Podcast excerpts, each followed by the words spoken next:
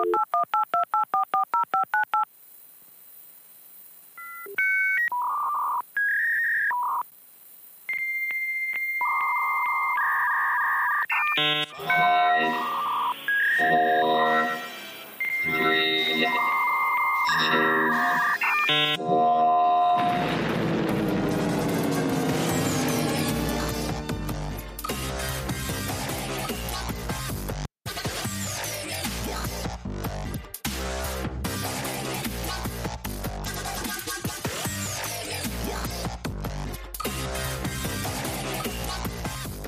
two, buckle my shoe. Three, four, Knock on the door. Five, six, pick up sticks. seven, eight. Don't be late. Nine, ten. Come back again. Open the gates of hell. Right, we seem to be working now. We had a bit of a snafu there and had to restart the stream, but hello, welcome. Bienvenue, konnichiwa. Welcome to the Amish Inquisition, episode 291 on Sunday, the 6th of August, 2023. I'm Phil. I am Ben. And I'm Matt. And tonight we're joined by Matt Apocalypse. Uh, Are you there, Matt? Are you there? Yay!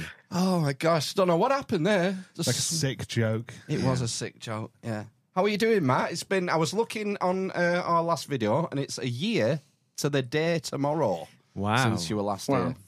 here. How you Yeah, been it- keeping? It's, it's been a long time. I, I can see in the camera my, my face looks a little bit rounder since I bought that bread maker in this last year. What's uh, what's your favourite uh, homemade bread? I just prefer a normal white loaf, to be honest, just Boring. slathered in butter. Put all sorts in them, can't you? you can make cakes, yeah. Ah, cake cake beats bread every every single day. Do you reckon? I, I made think a so. I made a really dense fruit loaf in a in a bread maker, and the, the tin is about I don't know maybe like eight inches tall, maybe more, ten inches tall, and this cake did not rise, and it was in the bottom inch of the thing, what, what was like the atomic weight? If you, would it like uh, uranium. yeah, it- unobtainium? Yeah. Some sort of would it? Did it have his uh, like? Did it create gravitational wells? It did in my bowels, yeah. oh my gosh! it was a heavy load. Um, right now, enough of cake talk, Matt, because we've got serious business to talk about. We want to talk about uh, your your latest research. Last time we st- we talked, we spoke, we were talking about Atlantis and uh, your sort of bathymetry resources. The bathymetry is that uh, underground under the ocean mapping mapping of the sea floor in it, and you were finding some weird shit around the Azores and linking it to Atlantis. What have you been looking at in the in the meantime since last year? Well, I think when we last talked, I spoke about a, um, a geometric link between the Rickau structure, um, what I'm calling Atlantis in the Azores, and Avebury, and, and a number of other sites. And now I'd like to attempt to explain why these locations are where they are and how they could have actually accurately, very accurately mapped those places and then went further on later in, in, in time to map the rest of the world. Um, I think probably a good place to start would just be to use a more up to date example of how ancient people were able to do similar things in the past. So, um, if we look at ancient Greece, for example, um, really starting in the Archaic period, so shortly after the Dark Ages came to an end in ancient Greece, there was a sort of resurgence in, in science and philosophy and astronomy and mathematics. And over a very short period of time, about 400 years, the ancient Greeks um, they managed to um, establish a very accurate way of measuring the planet and trying to measure the distance to the moon and to the sun. Um, th- th- there's this myth that people used to think the world was flat, but sort of 300 years before the time of Christ, people had already um, accurately measured the size of the world and came, come to the conclusion that the sun was at the center of the solar system. Um, so the, the ancient Greeks, they didn't have um, advanced electronics. They didn't have any um, telescopes. They only had things called gnomons and sundials. So a gnomon is basically just a stick, a vertical stick you put in the earth. And from that, you can measure the length of shadows and you can measure a whole bunch of different features about the solar system and the earth With a stick. with a stick. Yeah. That's all you How, need. how big is the stick? Does it matter? All that money they spent on telescopes, space telescopes, and particle accelerators, and all you need is a big stick. Well, the bigger the stick, um, the more accurate the measurement. So um, size does matter, I'm afraid. All right, okay. Thankfully, my wife doesn't say that. This is why I'm going to donate my body to medical science. Why? Because you're so tiny. Tiny stick. Yeah. Right, so just with a stick, you can measure the solar system. This doesn't make any sense to me whatsoever, but I'm I'm rather smooth brained. Well, if, I'll, I'll um, see if I can share some slides. Oh, we'll, Um, we'll try. Who knows what might happen when we do this? we'll we, we might be restarting again if we uh, if this goes wrong. Go for it, Matt. Try try sharing your screen, and we'll see what happens. Might just take. Any luck? Uh, yeah, just just leave it. Uh, well, just uh, let me try. I'll I'll try this.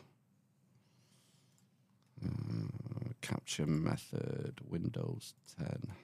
Oh, Oh. look at this Pythagoras. I just need to uh, en- enhance, rotate, magnify, Mm. Increase girth. Uh, where is it?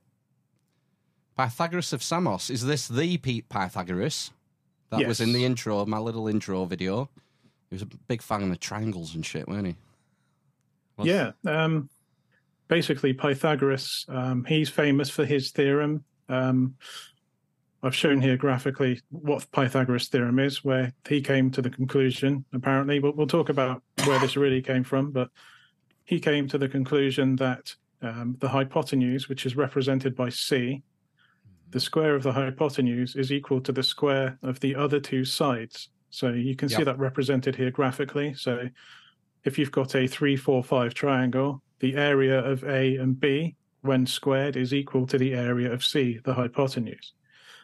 Uh, this is really at the root of all um, ancient astronomy, really, because you can use this to calculate distances, um, latitudes, and you can also use it um, for parallax, for, for also measuring distances to the moon, for example. Um, the thing with Pythagoras is we all used to get told at school that Pythagoras came up with this. And we've come to the point now where I believe the, his, the, the consensus with historians now is that Pythagoras did not discover this. This was already known to the Babylonians thousands of years beforehand and also the ancient Egyptians at, at a similar time. So, uh, what? Uh, well, because people don't really know about Pythagoras, and a lot of, a lot of um, historical accounts are contradicting each other. It's likely Pythagoras, when he traveled to Egypt, when he came back to um, came back to Greece, he introduced this to the ancient Greeks after the Dark Ages. So the Greeks probably knew this as well before the Dark Ages, but he just reintroduced it once more. And um, if you look into the work of people like Howard Crowhurst and and the the Heath brothers, they've got evidence to suggest that this knowledge was known even before the Egyptians and um, before the Babylonians, really at the start of the Neolithic, because of the way certain monuments are aligned in places like Britain and northern France. Right. So um, Uh, Carnac is the one in France, isn't it? The famous site. Carnac's probably the most famous, but there, there's a number of other sites. It's, it's I, I really want to go to um, the the Breton region of, of France because uh, Breton they're they're basically uh, well their ancestors are the same ancestors of the Cornish and the Welsh. So Mm. The the people that built the, the monuments in, in Breton were basically the same people that built um, the, I should say the pre-Celtic ancestors of the Welsh and the Cornish. Ah, I was going to say It's- Celtic, but no, So- before before that. Yeah, pre-Celtic. Yeah. Wow. um, everything in in sort of the old world that's pre-Celtic is um, they have similar roots. It wasn't until the Abrahamic religions came along that everything started to change somewhat. But um, I think really Pythagoras is where things started in ancient Greece for the, the, the advent of astronomy. So Right. when Pythagoras was around, it was um, during the Archaic period. So, like I said, they, they they were really building upon the sort of arts and, and culture and philosophy. And Pythagoras was really pioneering the sciences once more. Um, I mean, some of it's probably an accident of history, isn't it? We we credit all these ancient Greeks with discovering certain things, but it's it's more a case of well, the Greeks influenced the Romans, and then the Romans took over the known world. I believe so. Yeah, I, I, I think when um, modern religions were introduced to um, Europe, I, th- I, think a lot of the intention of that was to erase our, our ancient past. Yeah. Um, I, I, think obviously if you, if you look at ancient um, ancient stories about where we came from, they always talk of a, a golden age. So I think that's really of a, a time of hunter gatherers before you know b- before civilizations existed. So people were likely they had a lot more liberty. Obviously, there were a lot more dangers. Um, you, you, know, there's going to be death in childbirth and infant mortality. But if you made it to adulthood, the freedom that you had was something that we haven't seen for at least five thousand years. You know, we're, we're part of something now, whether you like it or not, and you, you have to obey the rules. And you didn't have to 5,000, 6,000 years ago. Hmm. Okay. Uh, but before I go off on too much of a tangent, we'll, we'll move on. Um, hmm so you have uh, Parmenides of Elea, I think is how you pronounce it. So he was probably a couple of decades younger than Pythagoras, but we know even less about Parmenides than we do of Pythagoras. And he's famous or, or credited with observing that, or deducing, deducing rather, that the world was spherical. So the idea of a spherical world to the to the Greeks was known at least 500 BC, but we don't know really how far it goes back. I suspect it goes back much further. Mm-hmm. Yeah. Uh, but we're we're really going on broken records. So much of ancient Greek history has been lost. lost. Yes, we would. So, we just looked out by some of the uh, sort of Dark Age monks and abbots copying, you know, the odd bit of Plato or the odd bit of Diogenes, whatever. In fact, I don't think there is any Diogenes in, ex- in extant. Maybe there is. But yeah, it wasn't, you know, most of that stuff was lost, weren't it? 99% of, of ancient Greek writings never to yes, be found it, again. It's really unfortunate because what we have found is has been so um, impressive. You know, every time we find something or decode things, you know, often historians are like, wow, they were far more advanced than we first gave them credit for. Um, if, if, you look at um, people, um, who was it that invented the um, Antikythera mechanism. That was um, the one who shouted out Eureka. I can't remember his name. Archimedes.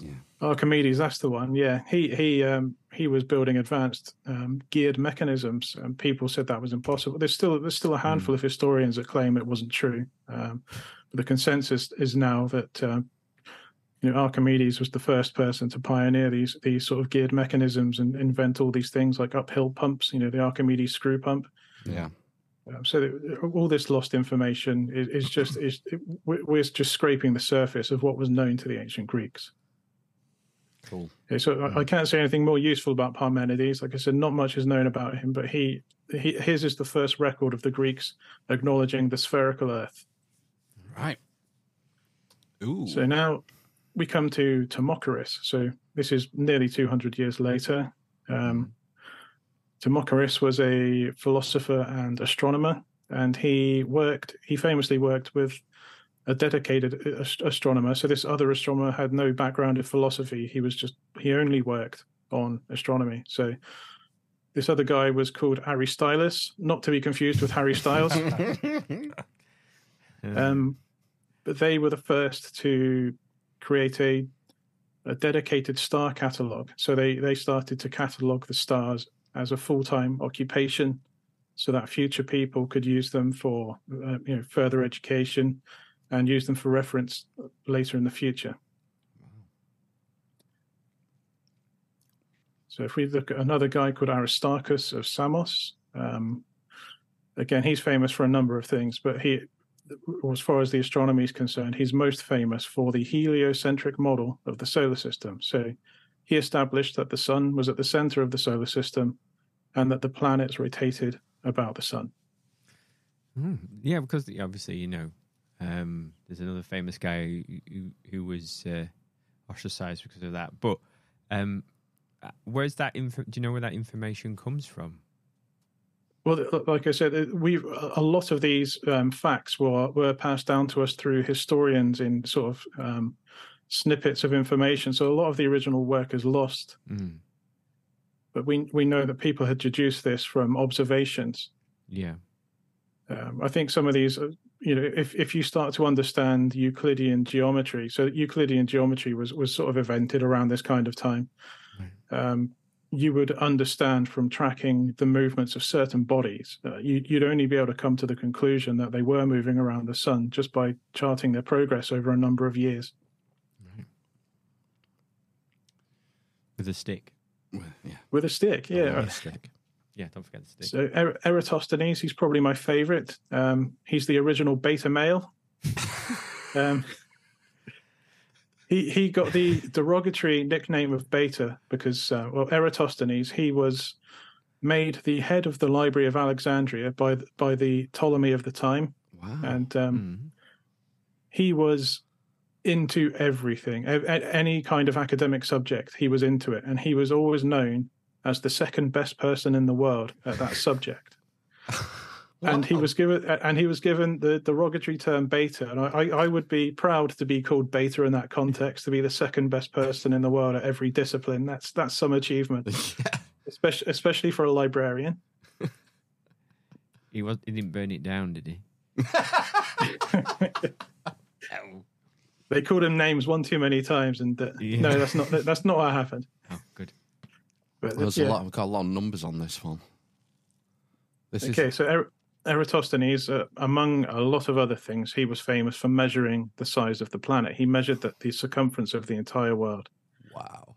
and he did that by um, waiting for the the sun to um, reach culmination above a well at Aswan. So what I mean by culmination is culmination is when the sun is at, is at its highest in the day, which is high noon, Mm. and that's always perfectly due south. Well, where Aswan is back in 200 BC, uh, the Tropic of Cancer was further north because the obliquity of the Earth changes over 41,000 years. And about 10 kilometers south of Aswan is where the Tropic of Cancer was. So um, Eratosthenes, he waited until the summer solstice when the sun was directly above the well at Aswan. And because there's no shadow when the sun is in that position during the summer solstice, all he had to do was measure the angle um, of a vertical pole placed at Alexandria. That angle gives you the angular arc distance between Alexandria and Aswan. Um, you simply multiply multiply the distance between those two cities um, by the number of times it goes around the globe, and you've you've got the size of the Earth. And he got it within about 200 kilometers of our modern measurement of the Earth. So about 200 years before the time of Christ, um, academics knew pretty much exactly how big the world was. Um, th- there was a critical piece of information that he needed, and he needed the actual ground distance between Aswan and Alexandria. Hmm. And he employed professional bematists to measure the distance between these two cities. Hmm. And a bematist, that was a full time career for the ancient Egyptians and the ancient Greeks, where they were professional pacers. They could measure in paces the distance Wow. between cities and the, the modern the modern academic consensus is that the accuracy was within about half a percent of what we can do today via satellite. So it's it's very impressive. Um, it, it really is, you know, a full time profession. Not any not everybody could do that job. I'm I'm sure um, a lot of training goes into it. You think you're just walking, but you have to count paces Mm. and mark them down and keep a record of this, and you add them up when you get to the other end. and How a straight t- line. Yeah, straight line. Yeah. Perfectly straight line. And how do you take account of like lumps and bumps and hills and valleys? And I wouldn't like to be the apprentice on that job either. So I, I suspect um, they they might have to employ some of Pythagoras's work to, whenever they came to any sort of hills or or um, or, or, or inclines, they may well have had to compensate by using some of Pythagoras's theorem to to actually um, iron out the bumps, as it were. Right. Um, so we know that was established, and we, we know. I'm just guessing how they did it, but we, we know the accuracy is within about half a percent of what we can measure today. wow. Cool. Um, and I think the last person I'm going to talk about with the ancient Greeks is Hipparchus.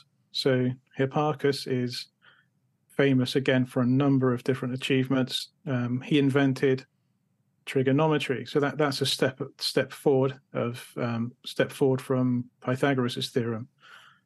So trigonometry is is how a, tri- a right angle triangle relates to a, a circle. So not only did he invent trigonometry, he invented spherical trigonometry. So he could actually make calculations and, and distance calculations across different parts of, of the world and taking into account the curvature. So this is before calculus. I, I don't think there's records of how he did this, um, but he's he's also credited for discovering the um, the precession of the equinoxes to a high level of accuracy. So people had already worked out there was precession of the equinoxes, but he he looked at the work of Timocharis and Aristillus. And because their records were a couple of hundred years before him, he figured out that the stars had moved by two degrees since those records were taken. Jeez. And so he um, he was famous for for making that connection. But not only that, he referred he also referred to Babylonian astronomical knowledge. So he had records going back hundreds of years to other civilizations that he used for his observations. Right. So uh, the point of what I've just gone through with the last six slides is that we've established that within 400 years, um, a civilization or, or a culture that doesn't have access to the sort of technology that we do, they can come to some pretty um, accurate conclusions about the size of the world and our place in the solar system. And um, Hipparchus did actually calculate the distance to the moon, and he said it was about 425,000 kilometers, and, and it's actually about 385,000. So he was wrong, but he was very close. What an idiot. Yeah. He's a bigger stick. More sticks. yeah. Most. right. Excellent. Yeah, so, it sort of it makes you think like you know humans have been around for a, f- a few hundred thousand years for uh, a relatively I, I wouldn't say uh, for a civilization to come up with all that shit in four centuries. You wonder if this has been done before. Yeah. That's the Yeah, thing. I- yeah. I, I do think there is a passing on of knowledge. We we know that most of these people, uh, well, some of them lived in Egypt, even though they were the, they were Greek because of the sort of Hellenic Empire. Yeah. Um, but even the ones that came before that, they spent time in Egypt learning things. So, but they were bringing knowledge back to Greece, and I think a lot of that was was lost knowledge that had been lost to them in the Dark Ages. Um, I think basically. Um, something happened when when we started to take um, agriculture seriously. So after the ice age ended, we took we took agriculture seriously because there, there were no longer any serious threats to our species. That they'd all been killed out during the ice age, and that includes other humans. We already had knowledge of cultivation. We knew how to plant crops and seeds going back 23,000 years ago, but we could never stay anywhere long enough to make agriculture a, serious endeavor. And once once we undertook agriculture, something called sedentism took place, where people had to stay in one place for long spans of time to maintain their crops. But during the ice age, um, our species was much more migratory, and I believe we needed some of this knowledge to migrate. And once sed- sedentism took over, I think it was it became lost knowledge. It was no longer important and a there was a resurgence in this kind of information when civilization took off because um, for bureaucratic reasons for reasons of um, land surveying for reasons of conquest it became it then became important again to learn to how to navigate. Right. um, okay so if, if we go on to the sites i've probably discussed most of these in the previous podcast um, a number of people over the last hundred years or so have noted that there are a a bunch of very important sites on intervals of sevenths of latitude from the equator. So I'd say Avebury is probably the most important because it's the biggest stone circle in the world and it's the most accurately placed. The, it's placed exactly on the four sevenths line of latitude. Right. Mhm. Um, so Avebury is the biggest. Almendres Cromlech is a similar site to Avebury. It's, it's like the Portuguese version of Avebury, and it's the biggest group of standing stones in the whole Iberian Peninsula. I, I know there's bigger site, there's bigger meg- megalithic sites, but I don't think there's a, a site that's as big that has so many um, standing stones on on one circle, as it were. Right. So again, that's the biggest in in um, that part of the world. Avebury is the biggest in the world. Hmm. Karnak in Egypt um, is the biggest temple complex in ancient Egypt. Um, I don't think Delphi is noted for being the biggest of anything, but it was home to the Omphalos stone, which represented the center of the world to the ancient Greeks. I mean, it's fair to you could call it the most important sacred site for ancient Greece, arguably, couldn't you? I think there's a number of reasons to suggest that, especially with the oracle uh, yeah, and yeah. What looks to be. I mean, there looks to be things at Delphi that are older than the, the than they first appear. This Cyclopean architecture at Delphi. Um, I don't think that can be very accurately dated. Um, often temples are built upon the, the sites of older temples at Delphi. exactly. Yeah. But Yeah, I think the most im- Sorry, I was just gonna, I was just going to ask. Um, I wonder where. Um, oh my gosh, uh, Baalbek is on this on this map. If there's any uh, Baalbek shit going on. um, Baalbek is probably in between the two seventh and three sevenths line of latitude. right. That's not to say it's not important. Um, I've not really spent a, a great deal of time looking into that at the moment.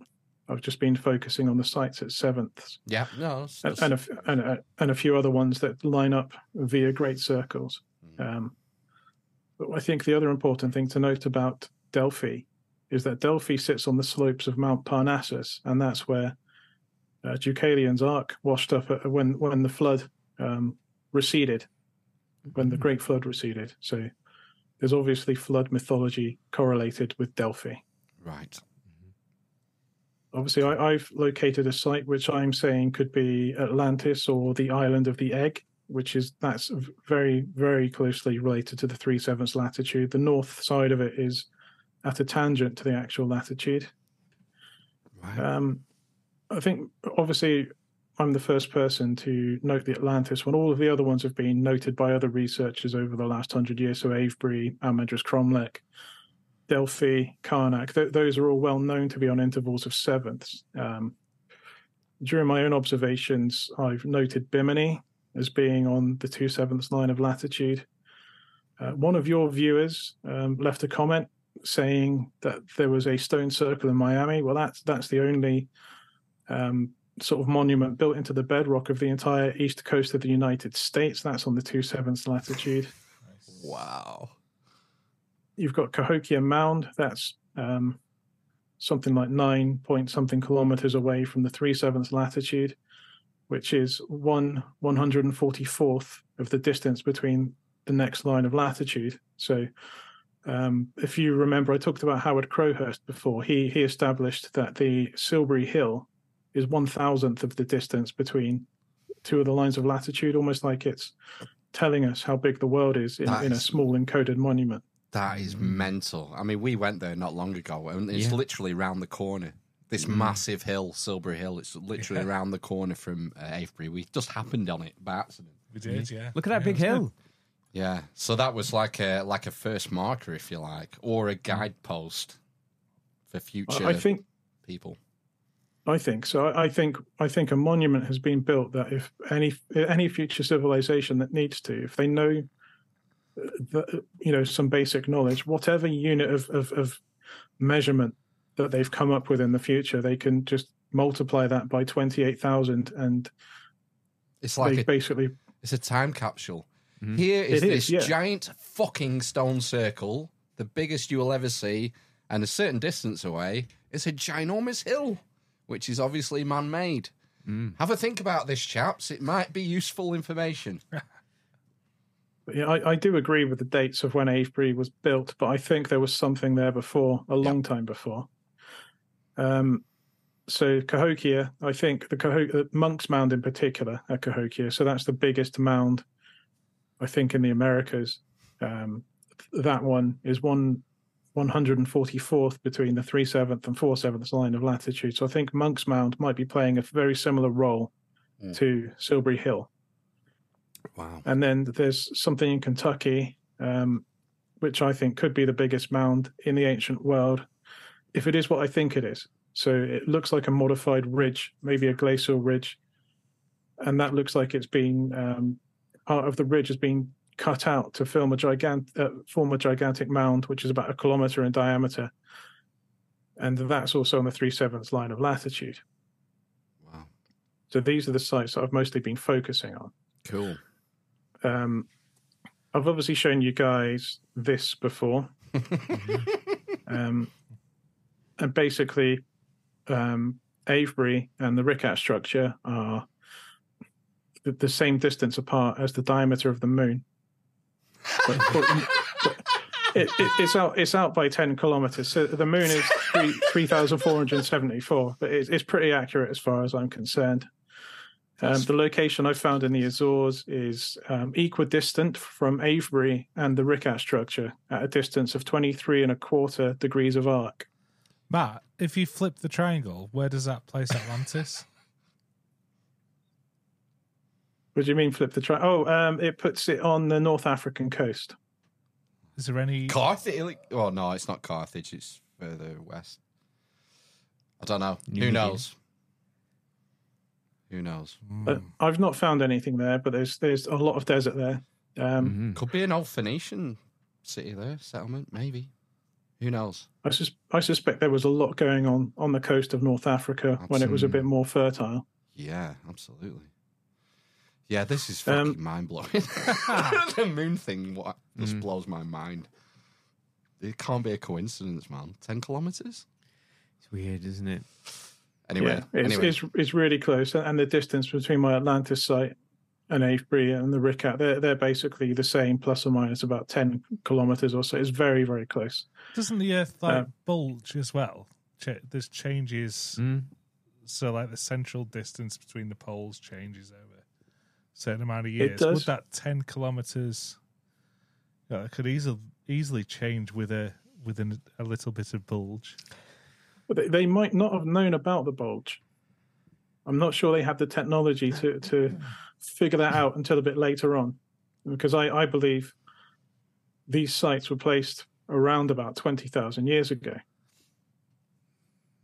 So that might have been a little bit out of their league at that point, and they might have had to have jumped to the conclusion that the world was a perfect sphere. right. That's probably the only shape they could have worked with. But I've had lots of people comment on my previous theory, so I've I've, I've basically said that I think this is a giant observatory. So you you can take simultaneous measurements of the skies at these three places, and you can chart the heavens and the movements of the moon, and measure measure parallax distances to the moon, measure parallax distances to the sun, and it's a useful observation tool for looking at the skies. Um, I think the Richat was the first place to be inhabited. And I think people had made some very important observations while they're there. I, I won't go into that right now. I might talk about that in the timeline if we've got time tonight. Okay. But the Richat structure, the really important thing about it in terms of the placement in this observatory is that it lies to the south of the Tropic of Cancer. If you remember, I spoke about Eratosthenes earlier. I'll go back to his um, his slide. I was saying about how the sun was directly above the well at Aswan during the summer solstice. Mm. Well, anywhere between the Tropic of Cancer and the Tropic of Cap- Capricorn, there'll be at least one day, but probably two days a year, where the sun will be directly over that point, where there'll be no shadow. So I think it's about 60 uh, at today's tilt. So the, the Earth's angle of tilt today is 23.44 degrees. And 67 days before the summer solstice and 67 days after the summer solstice, the sun at culmination will be directly above the Richat structure. So there will be no shadow. Okay. And what that means is you can measure people in the ancient world using sticks, like Eratosthenes did, can measure the distance between the Richat structure and Avebury and measure the distance between the Richat structure and Atlantis. So again, I, I think there might have been some bematists or surveyors employed to measure the east-west distance between the Richat structure and Avebury. Twenty thousand years ago, that was completely possible because there was um, where Britain lies now. That was all connected by land Right. to yeah. Europe Yeah. And th- the gap between North Africa and Spain is separated by the Straits of Gibraltar, which you can see by eye to the other side. So if you if you lit a beacon fire on the other side, you could get a very very accurate east-west distance measured there. So you could by land surveying, you could establish the east-west distance between the Richat structure and Avebury. And just by using sticks you could and, and shadows at certain times of the year you can establish the difference in latitude as well Right. So this is important for navigation, then, isn't it?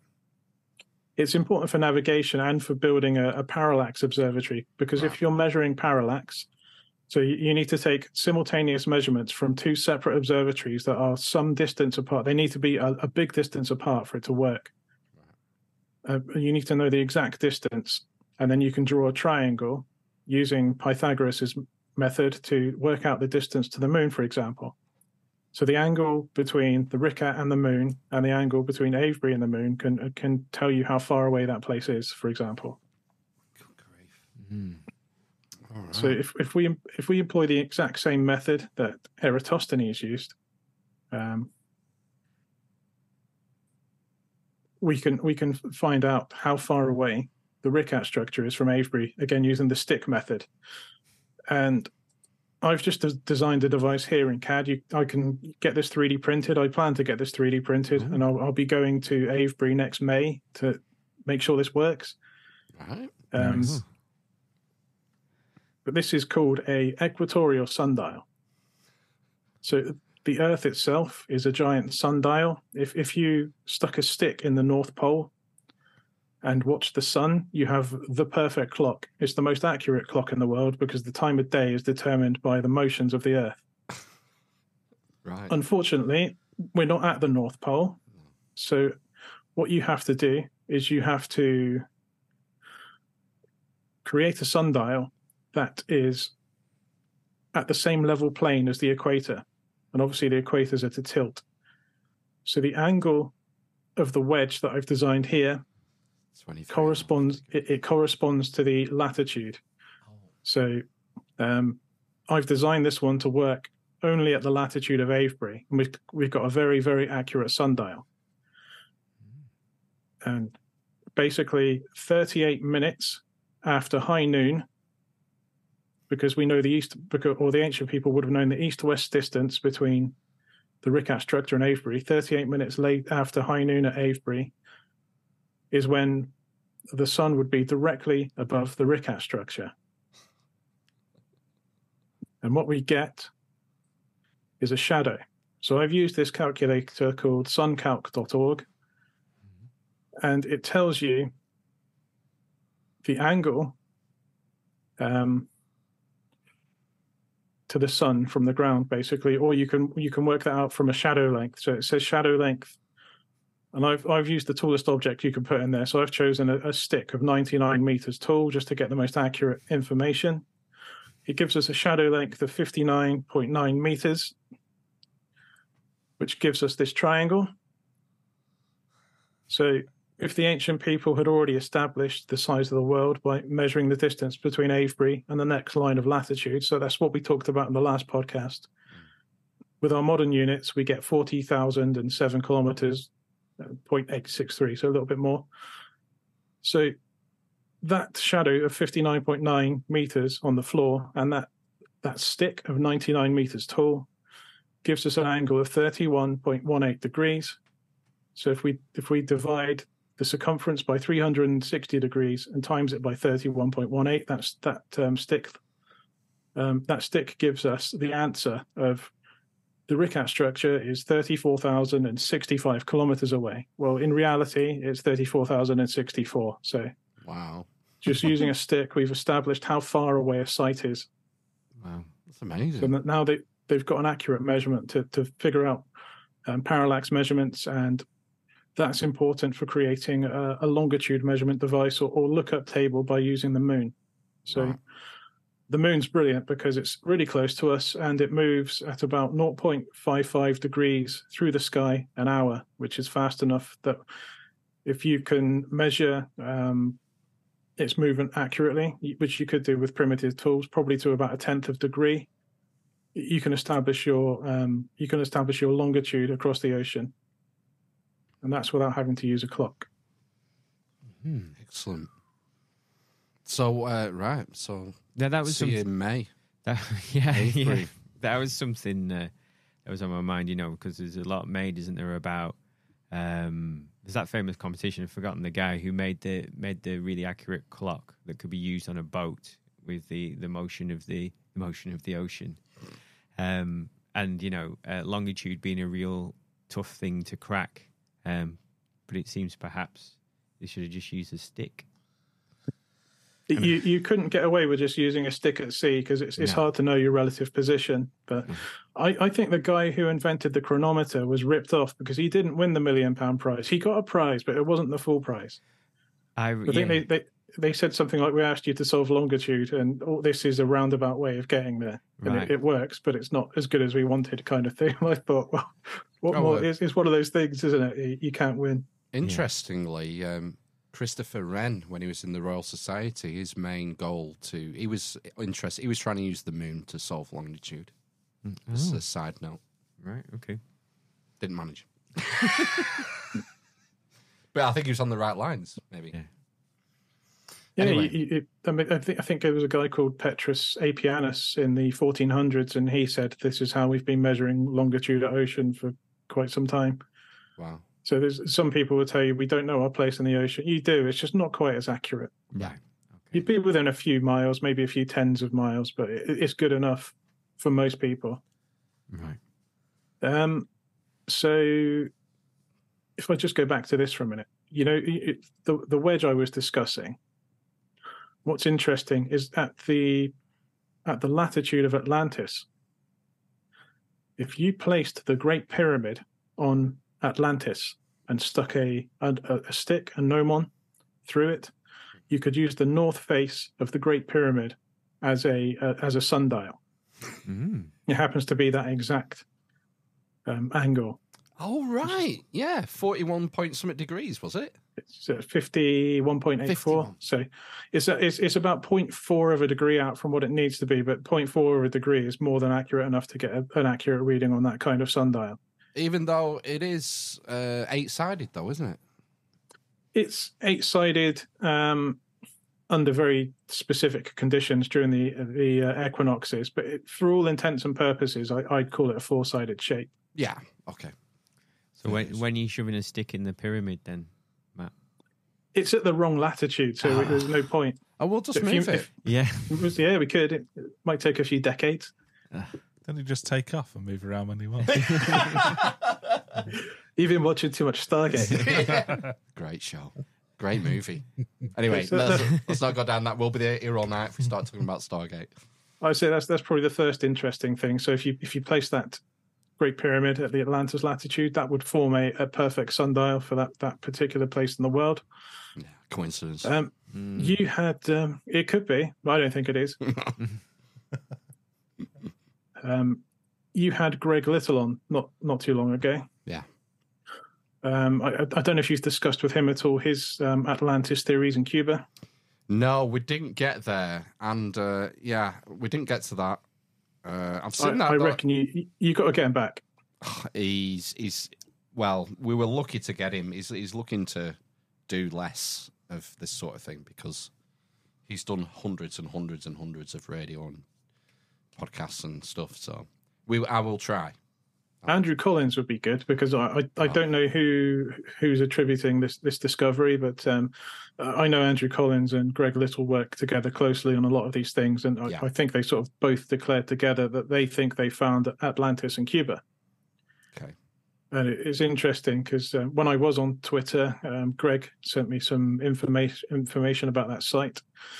I, I found it very interesting because I'd already established um, a potential link between this ancient meteor crater serving a similar role to the Richat structure in Canada and that gigantic mound in Kentucky. And when I added in Greg and uh, Andrew's um, site in in Cuba, it formed another one of these observatories. No way. Again, ex- exceptionally high level of accuracy. Is that the underground sunken thing that Colin, uh, Greg, and Andrew are sighting?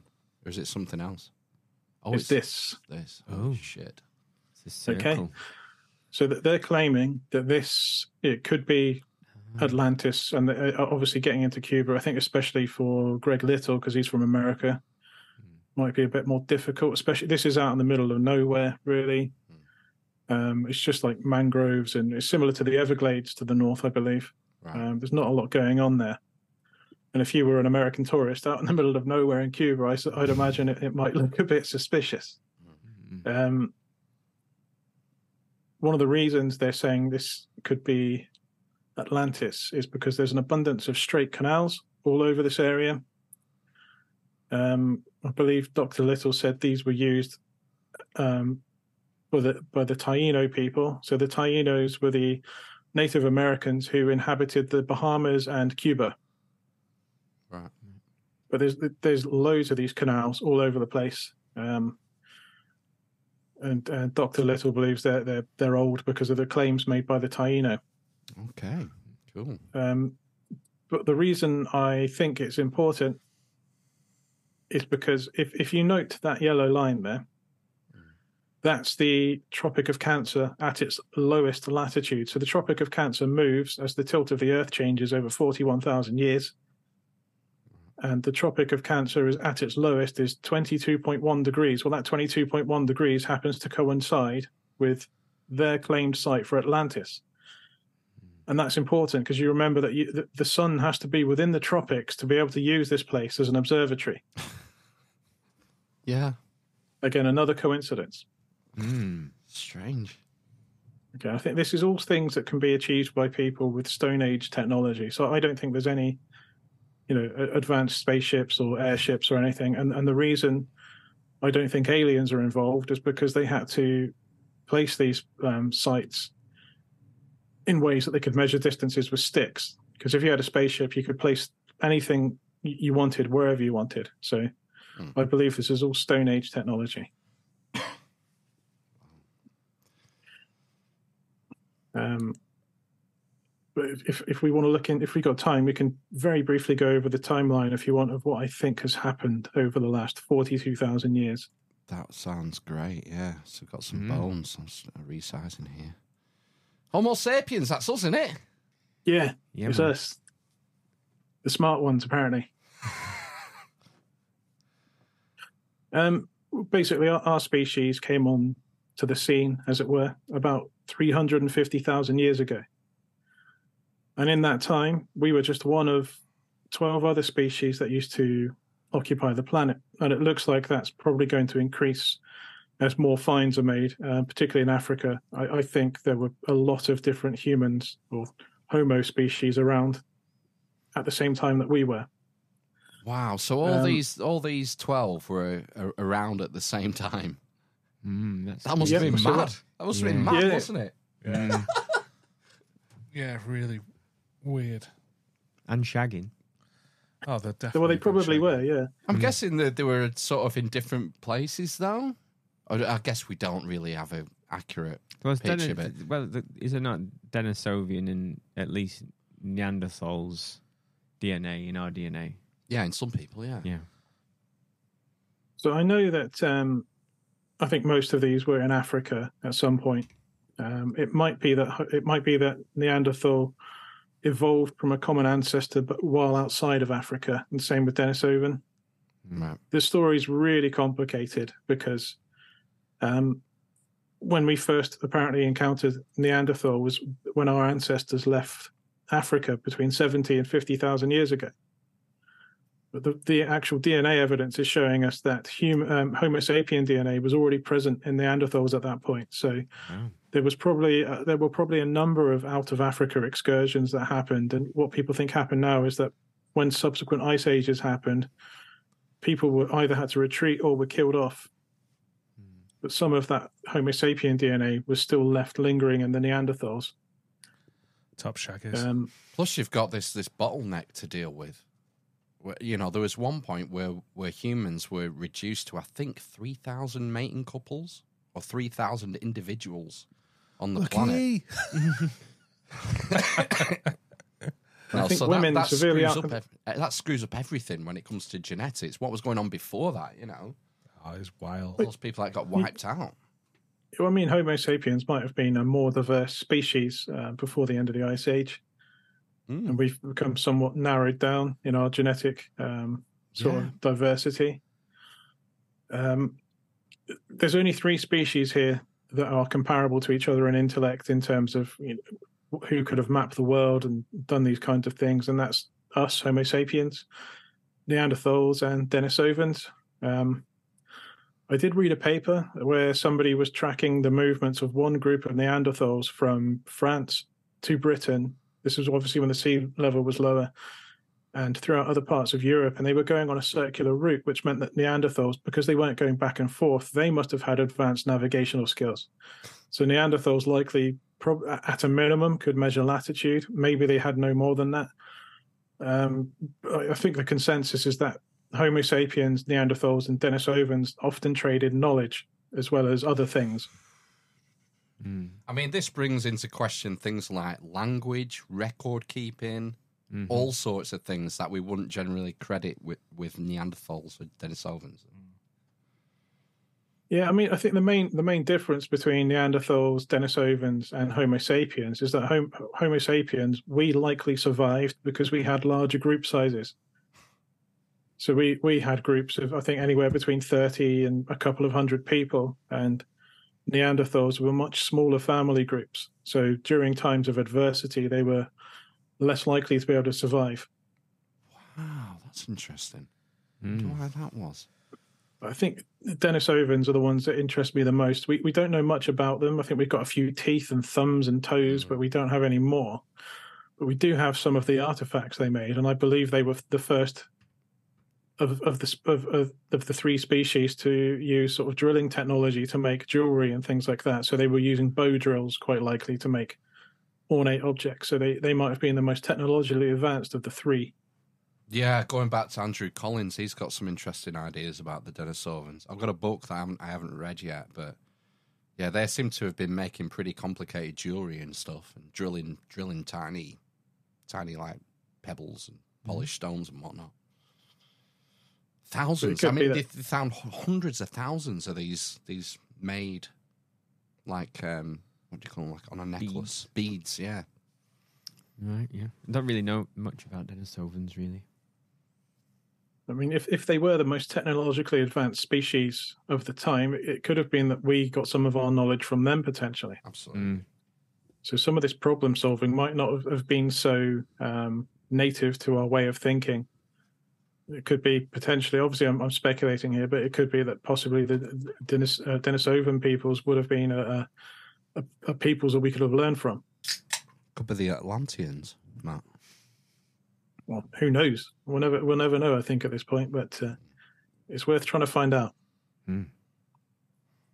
Um, so, uh, what I want to bring you to is the Laschamps geomagnetic excursion. So, Ooh. this was a, a serious catastrophe that happened 42,000 years ago. There was a Hmm. partial partial reversal in the in the poles. It wasn't a full reversal. I think the North Pole was below the equator at one point for a little while. Um, you would have seen auroras um, uh, everywhere in the world, even the equator. Um, at its lowest, our magnetic field strength was 5% of what it is today. So you couldn't go outside without Mhm. serious protection. And you were, Mm. You know, I'd imagine after a few weeks or months or a couple of years, you're going to start getting cataracts and skin cancers and all kinds of uh, Right. so things that This because the the magnetic field is like a, a shield for Mm. radiation, is it from the sun? UV. yeah, it shields us from um, UV and, and other radiation as well. It's like when they were Um, talking in Australia about the hole in, hole in the ozone layer. Do you remember on Blue Peter thirty years ago? Yeah. Similar deal, but everywhere on the planet. The sun is a deadly laser. Mm. Don't make me play it. Yeah, to find it now. So basically, people the, the term caveman is a- is a bit um, we talk about our ancient ancestors being cave people. Well, that that was a necessity that happened forty two thousand years ago. Before that, people people didn't live in caves. Before that, you wouldn't want to live in caves. They're damp. They've got mold. Mm. Other creatures try and take shelter in caves. Um, you get poisonous insects in caves. So moving into a cave became a necessity. People probably likely went out to hunt during dusk and dawn, which presents its own hazards. It seems that this time was when the Neanderthals got wiped out. So I think there was competition for caves. We had bigger group sizes, and the Neanderthals either couldn't compete or maybe there were less of them and they just got absorbed into our species. Your name's not down, you're not coming in. Mm. Yeah, it's, it's sort of uh, survival of the fittest. My my opinion is that our ancestors cooperated when they could, and when things were tough, I'm sure they would turn on each other. Yeah, definitely.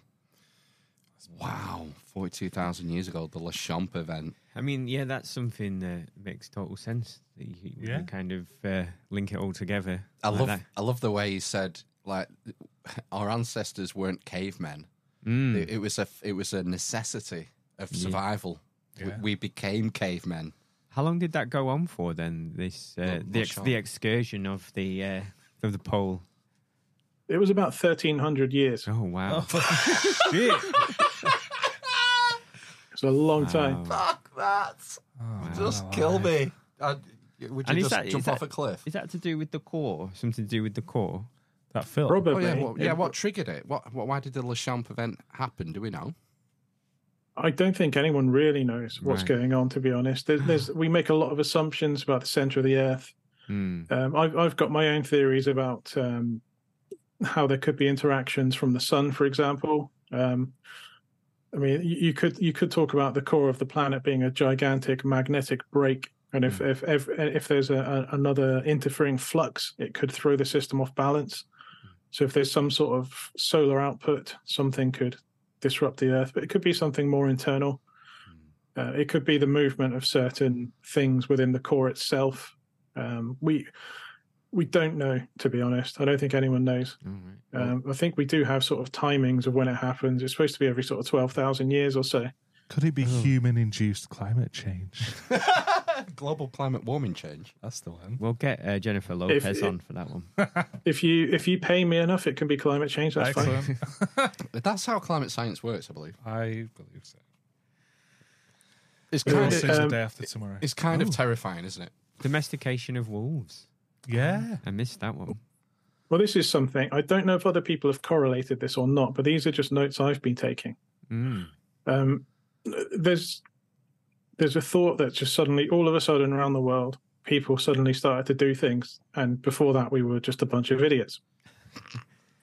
Yeah. Uh, so you start to see cave paintings 42,000 years ago, the domestication of wolves, musical instruments being made by Homo sapiens, and the earliest evidence of what historians are calling advanced deep sea fishing technology. So that's probably using canoes without riggers and sails to fish for tuna. Mm. Uh, all, all of the evidence for this is, is found in caves, funnily enough. So Yeah. Mm. I don't think we suddenly started doing any of this stuff 42,000 years ago. I think we've been doing all of this for a long time. It just so happens that the caves have preserved this information. Mm. Now, why? What would be? What's the correlation or the the causation for domestication of wolves? Is that they were they were sort of brought in as guards for the cave entrance? You needed something to fetch your slippers. Well, I, I, I don't know. It, that could be the case. That's a viable thing to look at. But I think we've been domesticating wolves for longer. We've just not found evidence outside of caves. Ah, right. So all the, these four examples, the evidence Yeah. comes from caves. That's the key thing because we had Yeah. to move into caves, otherwise we get fried. Ah, yeah. We wouldn't have taken Mm. wolves in with us unless we'd done that domestication prior to the, the Yeah. event. Mm. And I'm guessing deep sea fishing because, I mean, I'm guessing would would most sort of mammals be affected in the same way as us, like general prey animals that we would have hunted? Would Yeah, they have um, died out? I don't think UV gets very far through the water. No. Um, mammals were probably also likely having to take shelter, but they other mammals had fur. Mm. I think some mammals have better eye protection than we do naturally. Right. Um, but also, I think a lot of mammals were hunting at dusk and dawn anyway, so they were probably taking shelter. It might not have even like if certain big cats they just sleep during the, the heat of the day. So lions and tigers, for example, they might not have even noticed the, the excursion. They were just sleeping at that time of the day anyway, and they came out to hunt dusk and dawn. I was going to say, was there any evidence that that we hunted nocturnal animals? Mm. So we did our hunting, well, like you say, dusk and dawn. You can't do it at midnight, or went out fishing at night, rather than. Um, well, I suppose there wouldn't be anything out during the day because it'll be fried. But yeah, you'd, you'd have to go uh, at the latitude of East Timor. You'd have to go fishing at night during the excursion. But I, again, I think fishing was done before forty-two thousand years ago. Deep sea fishing. Mm. Has anyone Yeah. has anyone figured out what sort of like the onset time frame was for the Laschamp? Did it happen overnight? Was it like a gradual thing or what? Do we know? I don't know the exact time scale. I'm I, I'm guessing probably um, maybe decades or something. It probably happened very very quickly. Wow. I Um, wonder if we had bigger eyes before we went into caves, or smaller eyes. I Smaller can't remember eyes. which way around it'd be because you'd be out at night more, wouldn't you? Smaller eyes, then maybe. I mean, they there very well may have been um, adaptations that were favoured during our sort of 1300 years in caves, and that might even be resistance to certain molds, for example, because you, you get a lot of damp in caves. Cheese. Have you guys seen the Chronicles of Riddick? to get our eyes polished. Uh, well, I've heard that thing about eye color, and you know, if you have brown eyes, that's supposed to be a shading, and the lighter the eyes, the more uh, light it lights in. Is that right?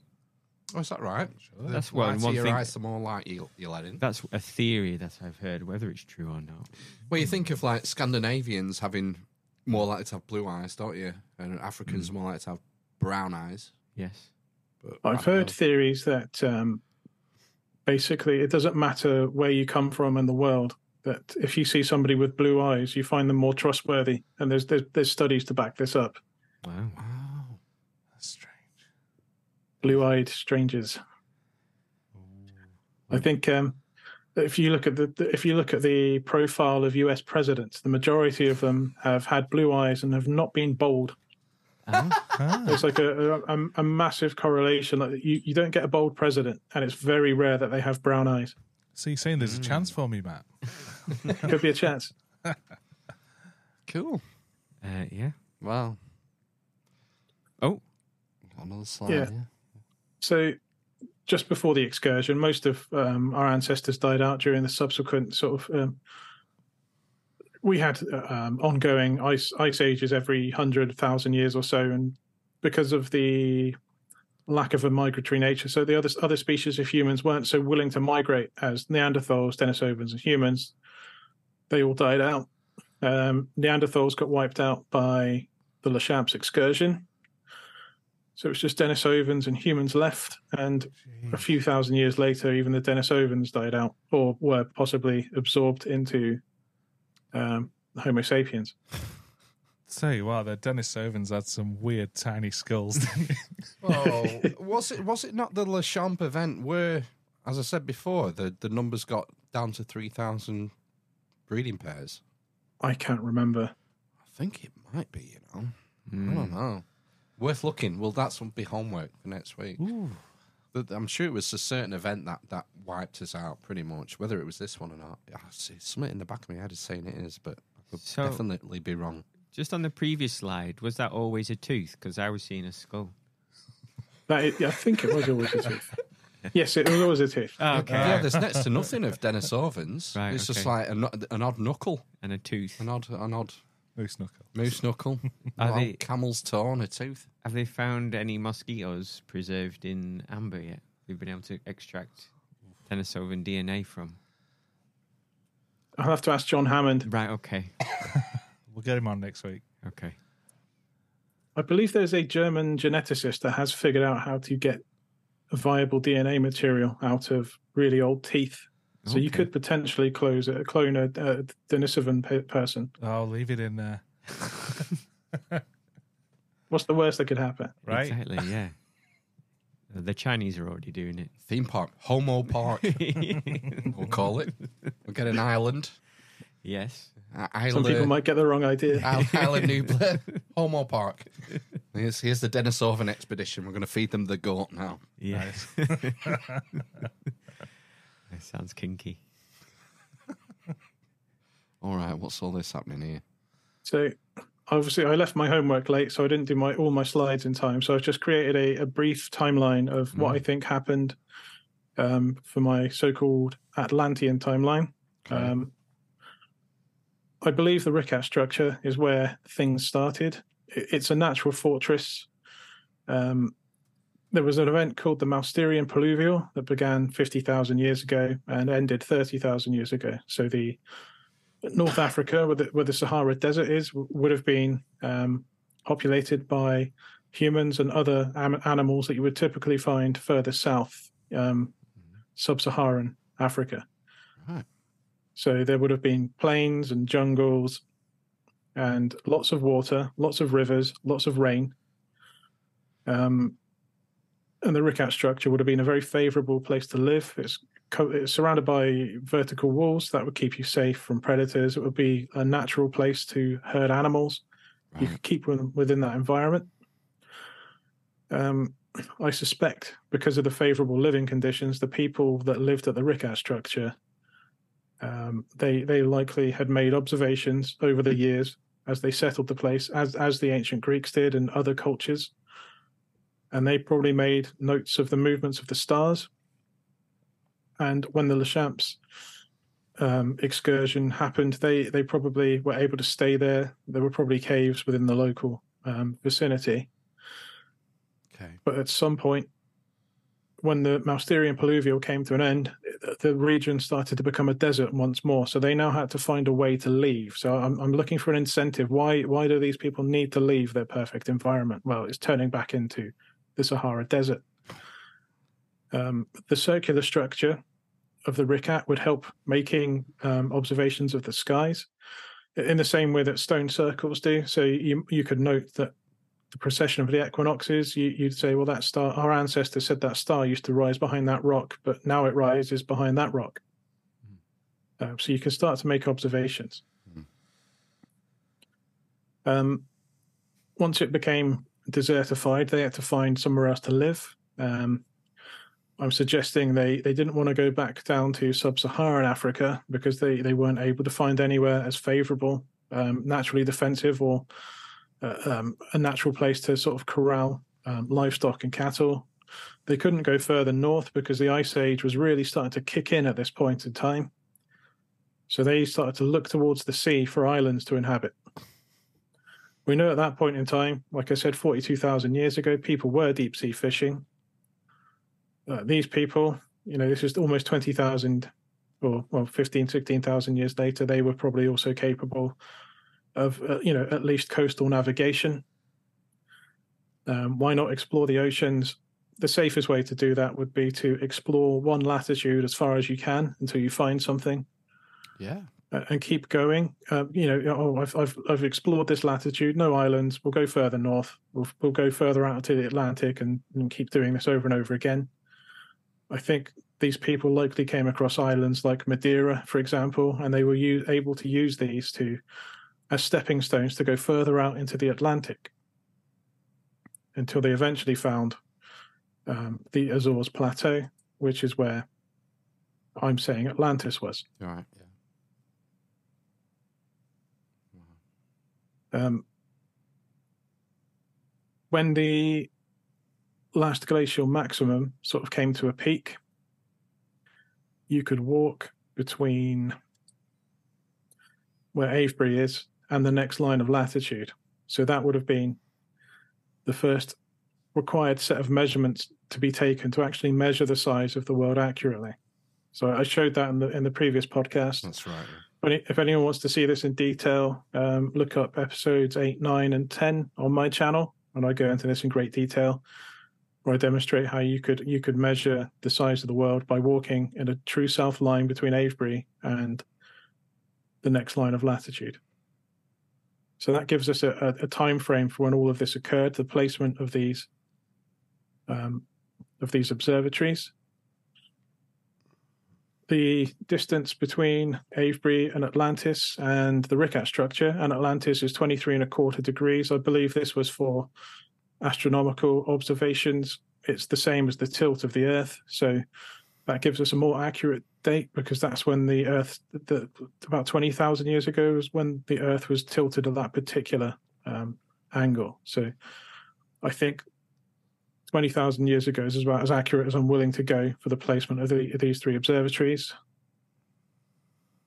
Um, I think probably by about 19,000 years ago, the sort of Atlantis Observatory is, well, I've noted in the previous podcast, there's a set of concentric circles that are five kilometers in diameter. It ties up to Plato's diameter for Atlantis. Two of the canals seem to match Plato's description for the canals. So that observatory was likely um, a city, almost like a small scale monument to the to the Richat structure. Uh, it just it just on a much smaller scale.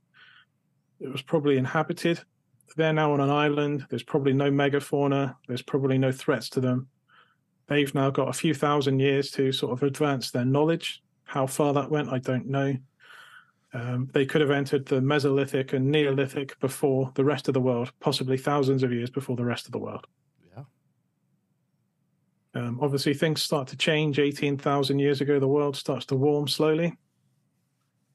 It warms enough to cause a Heinrich event in 16,000 years ago. So, effectively, lots of icebergs seem to be breaking away from glaciers in the North Atlantic. And the water in the North Atlantic got diluted at the surface, which caused the um, the weather patterns to change effectively, so that the ocean currents changed. The the Gulf Stream would have been watered down, and something happened. That, So that would have been bad news for the Azores, I guess, wouldn't it? Because that's right on the Gulf Stream, isn't it? could have been bad news for the Azores. I don't know. I think the I think the Gulf Stream was still probably providing a lot of hot water to that to that part of the world. It might have been more of a problem further north. It might have broken the um, the global conveyor. So you've heard of the Gulf Stream. The Gulf Stream is just part of the global conveyor. So this the Gulf Stream is part of a bigger global system that goes around the entire world, and it takes a thousand years to go from one end to the other. So weather events and things that happened a thousand years ago could be responsible for heat waves of today, for example. Really? Not my diesel van? Your, your diesel van probably be affecting the world in a thousand years from now, maybe. Wow. No, um, it, it's it's more complicated than you get told. We we we Oh, keep getting told things happen, things happen on the, the the year level or the decade level based on things we've done. That's not true. Um, as far as I I don't know how much you want me to talk about this because obviously I don't want your channel getting cancelled. Um, But He already I- has. yeah, I'm not bothered about that. but ba- Just, just don't say COVID vaccine. you already said it. Go on. Um, basically, um, we, we keep getting told we're doing things that affect the global climate on a very short scale. Mm. Um, don't think that's true. I, I do think our species has had an effect on the water cycle, and there might be changes in weather patterns because of that. So I'll give you an example. Britain used to be a giant forest. We've got rid of that forest. Um, if you look at forests in the early morning, they produce lots of humidity and moisture. Um, and that go, that that they can be seeds for weather systems, and we've destroyed that in lots of parts of the world. I don't think we're affecting the climate, but I think we do have an effect on the weather system. right. Yeah, that makes sense. Um, as, as far as the temperature today, it's as far as an interglacial is concerned. So we're now in something that's called an interglacial, where it's a brief warm period between ice ages, and these periods are very brief. The ice ages are dominant, and that's the geological consensus. As far as geologists are concerned, we're in what's called the Quaternary, and that's that's classified by um, short interglacials followed by long ice ages. Well, this is the coldest interglacial for the last half a million years, but possibly for the last two and a half million years. So it's unprecedentedly cold for an interglacial. Right. Never been this cold for, as as far as our species has been concerned. I think it's pretty long as well for an interglacial. It is. It's. Um, I don't think it's the longest, but it could become the longest. So whatever happened during the Younger Dryas, Yeah, probably it probably screwed things up and Yeah. and if we're lucky it might it might hold off another ice age for a few tens of thousands of years. So we we should be well on our way to an ice age now but the head of that inter, the head of our interglacial got cut off so there, there wasn't enough melted di- water to dilute the ocean currents so we we never we never switched the next ice age back on. That switch didn't kick off. If we're really really lucky we might not see another ice age for 100,000 years. Um, but we'd we'd be really lucky to see that. Well, what But we want this- would we- be. we we want this what we've got now to last for as long as possible Yeah. because ice ages are not favourable to our species and especially at the latitude at which we live. yeah, we'll be under two miles of ice here. Yeah, you heard it here first. yeah. Cool. you might be all right in Cornwall. Um, I If they wouldn't want to live in. any further north. No. The ice wall. Yeah. Holy hell. Yeah, you're you're basically living on the ice wall. So Mm. if I if I get off that tangent for a minute, Yeah. um, the Heinrich event might well have kicked off the next warming cycle. But similarly, it might have also been the event that actually caused the um, Bolling Allerød. It might have stopped it. So when during this warming cycle, fifteen thousand years ago, right on cue, the, the Earth started to warm very very quickly, but it only lasted for a few hundred years. This time, it's supposed to last for five thousand years and we entered the Bolling Al- Allerød interstadial, where the world started to slowly cool back towards the ice age, and then that it got really cold during the Younger Dryas, and that's when it, we were back at ice age level temperatures. So that wasn't good. Um, something happened again, eleven thousand six hundred years ago, that it kicked the warming back off again, and we started to rapidly warm once more. I don't think anyone really knows what's going on.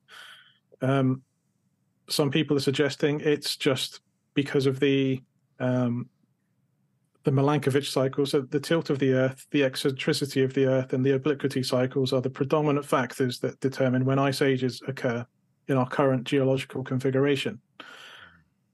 So it could be that that Heinrich event I was talking about earlier that could have stopped the, the the Earth warming up because do you remember I said changes to the ocean take a thousand years to go full circle. Well, it could have been it could have been that dilution that happened sixteen thousand years ago happened.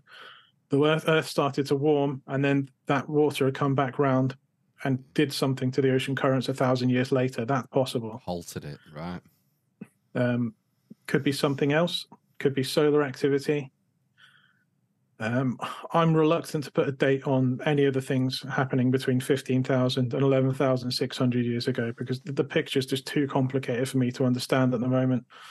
There are people that are adamant that there was some sort of event between 12,800 and 11,600 years ago that was caused by extraterrestrial activity, so comet impacts. Mm. Um, I think that's possible, but I don't think it's a, a cause. I think it might be the effect of something else. A CME, Robert Schoch's the CME guy, and he Mm. thinks that that's what started it. I think he's the closest because I think a, a CMA CME could have caused other things because around about that time there was also something called the Gothenburg excursion about twelve thousand years ago. So that was another magnetic sounds, excursion. sounds lovely. And why are all these excursions? It's just chaos, man. It's absolute chaos. I know, yeah, it's terrifying, isn't It it, is. really? if there was an outburst from the sun, Mm. which Robert Schoch is suggesting, it also could have disrupted the not so much asteroids, but it could have disrupted the orbit of comets because they have uh, icier in um, Yeah. makeup. Hmm. So that it could have disrupted um, comet orbits. So that might explain why there could be more impacts. There was more volcanic activity during that time. Um, I, I know that, that there are people that are talking about the paradox that there, there wasn't enough energy for the ice to melt off North America at the rate it did. The, the, the thing about that, unfortunately, is if you look at how ocean levels have changed over the last half a million years, it, it melted as quickly as it ever did. So it, it, it wasn't unprecedented. The, the level of melting you saw in North America corresponded to the end of previous ice ages over the last half million years. Right. I, I think um, I think a lot of things were happening, and I think I, I, I if I had to put money on it, I'd say the sun was the was the root cause. uh, Robert Schoch's claiming he's found evidence for this. Um, I would suggest that the um, Gothenburg excursion again, uh, the magnetic poles tried to flip. It wasn't as bad as the um, as the Laschamps, but that's evidence again. I think that the sun could have done something, and I think comet impacts could be evidence for a solar outburst as well. Well, if we've, Um, if we've learnt one thing tonight, it's that. The sun is a deadly laser. You found it. Yeah. Well, Matt, I mean, we've we've blown well over time. Is um, I don't want to feel like you've not said something or told us something that you, you wanted to. Is there any sort of um, final final terrifying thoughts you want to leave? Get in the cave. in terms of terrifying thoughts, um, it could be that we're due for another excursion. We're starting to see the the poles move again at a very very quick rate. Um, uh, there are people suggesting um, there are people suggesting that the um, these events happen every twelve ish thousand years. So the Gothenburg happened twelve ish thousand years ago. So we're due for one now. I keep getting messages from people to watch someone called Suspicious Observers. Observers, yeah. I've not I've not had a chance to watch him yet, but I keep getting messages. Watch this guy. So maybe he's someone you should get on the show if you want to learn about scary things like that. Yeah, he might be a bit big for us. I can. Try, I could try. Yeah. But you had Nerdrotic on. You know, you know, you, you can get the big guys on. Did have Gary? Yeah. He was very nice and kind, though, wasn't he? He Yeah. was. Maybe I'll try. I'll try Ben. I'll try and get Ben on. Yeah. Yeah. So, Wonderful. do you want to? Um, anything else you want to leave us with? Do you want to stop sharing screen? I'm trying to find the button. I found it. It's, it's good. You can see my There you face. are. Oh. And what's happened? Uh, uh, Is, is the power gone out The down there? darkness. The sun went down. Oh. Oh, we can go outside. Yeah. we, can go- we can start hunting now, can't we? Yeah, yeah. Deep sea Deep fishing. sea fishing. Deep gear sea out, yeah. fishing, yeah. Sounds yeah. delightful. I'm going to go home and watch When the Wind Blows now. It's good. I'm going to try and domesticate some wolves on one. Well, uh, yeah, it's been great, this, Matt. Thanks for coming again. Mm. It's been. I got uh, all three of you this time as well. I don't think Ben was here for my previous two. Um, No, he's like that. oh, yeah, very flaky. Yeah. Sporadic. Mm. and um, right, we, we should go. Okay. Do you not think? We're Yeah, gonna have to do part two. We're gonna have to do part two. to do, yeah. Great to meet you, Matt. Yeah, it was. Uh, that was fascinating. And uh, Thanks for having me back. you mentioned something about coming to the, the Lake District. What's all that about? I'll be going to the Lake District on holiday. So uh, Right. Have a good time. Do not contact me. You want to check out uh, Castle? Are you going to Castlerigg, Stone Circle? I've not done any research on what's in the Lake District. I know there's a lot of water, and I'll be wearing my walking boots, but that's about it. it's Um, nice up there. Peggy's Peg or something as well, isn't there? The old man of Coniston. Yeah. Yeah. The uh, Three Sisters, is it? Six Tits?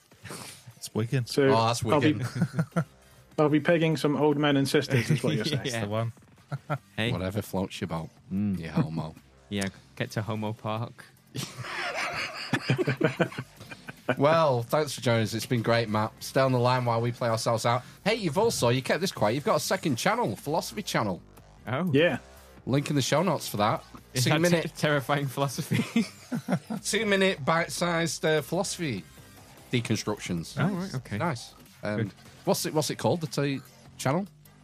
It's called Fleeting Philosophy. Fleeting Philosophy. Links in the show notes. Right, right. You date a lot out there. We'll be back for part two very soon for rapid or some funny shit. We're gonna do some fun stuff. yeah. Packed. Fast. right. Sayonara. See you in a bit. Bye. Bye.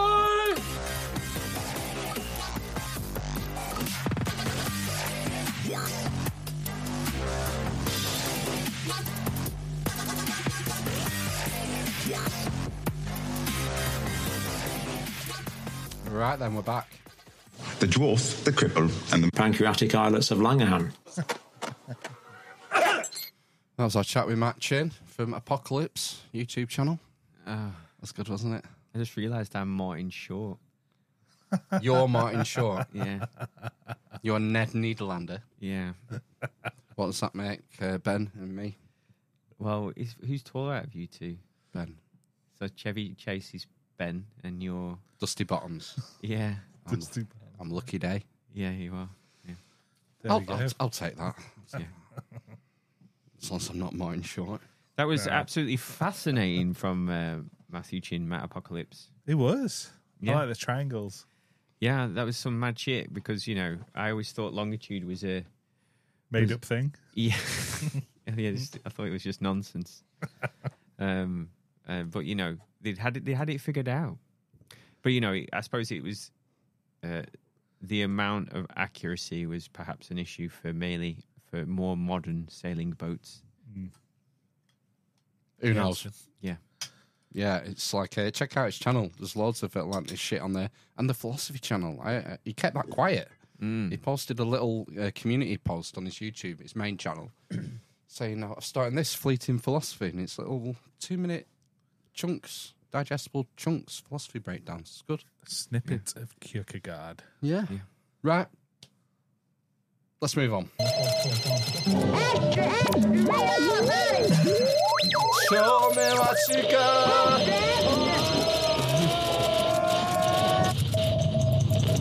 Capital letters, a big news story. Headlines of the week. Just the two, just two this week. Complete rubbish. We're furious after our carefully separated recycling was mixed into one bin. Now, now we're taking things into our own hands. wow. This is the story. All about how my life. Uh, flip turned upside down. Locals have been left furious after their carefully separated recycling was mixed into one bin by refuse collectors. Those living in Canterbury in Kent have now taken the fight to the council, asking why they need to sort their rubbish if it's going to the same place. Because we fucking told you so. Yeah. Do as you told you, fucking peasant. Footage taken by Martin Johnson, one annoyed resident, showed workers piling the contents from four separate bins into one giant orange one. It shows the bin man walking up to Mr. Johnson's neatly stacked pile of boxes in which he'd separated out cardboard, glass, and plastic. Dragging behind himself a large orange bin, the worker quickly starts emptying Mr. Johnson's boxes into it. He then drags the bin back over to the waiting lorry. Mr. Johnson, a former bin man himself, Oh, whoa, whoa, whoa. a whistleblower and insider, claimed workers were making a mockery of those who followed the rules. The Furious John. I've got a picture of Furious John here. Hmm. There he is. Whoa. Oh. I would not mess with him. What the fuck's that around his neck? What's around his neck? I, Wheelie bin. What is it? I don't know. Is it um, is it a mobile phone? No, it can't be. It's, wild. is it one of those things where if you fall and you can't get up, I fall and then I can't get up. You're What's pressing going the on, alarm. What's going on with his legs? Is he got black legs? Are they dead? Sucks. I think. Is he is he necrotic? I don't know. I don't know. He's very angry. He does. Obviously, well, he's furious for obvious reasons. Mm-hmm. Why's he got two people's bins? Um, I'm 22 and 23. maybe he lives in a flat, ah, Okay, I'll let him have. a communal. It's like the been- photo is not a bit of shit anyway. Anyway, uh, 66 year old told Kent Online, It makes me furious. I assume they take it to the recycling site and tie it up together. I thought they would put the cardboard in one part of the truck and the rest in the other. It made me so annoyed that I phoned them. Wow. I told them, That's it. I'm not sorting out my recycling anymore. I'm going to chuck it all into one bin. But he claimed the council told him if he didn't separate the recycling, it wouldn't be collected. I have the video that John took. Here's the. Yeah, time for this shit. It's the cardboard. Jesus Christ. That's the, gl- that's, that's the glass. Uh, just the tin cans now, I think. Or maybe that's oh, that's cardboard. I mean, Just chuck it. What? did you not just incinerate it all anyway because it's pointless? I think they just sell it to China, don't they? just sell it to China and they, they, they put it in landfill. So what is the point of sorting it out? Yeah.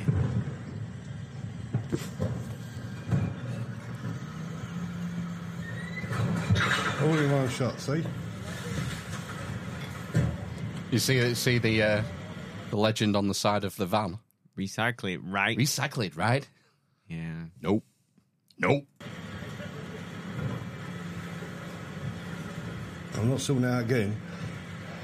We're paying their wages to do it. The council has previously revealed more than 670 tonnes of contaminated recycling had to be sent to landfill in 2021 because of irresponsible householders. Contaminated recycling. So all of my wash re- out your uh, yeah your beer bottles and whatnot. all of my recycling is contaminated. Yeah, I don't wash anything. I, I might give some. A, well, I give a rinse.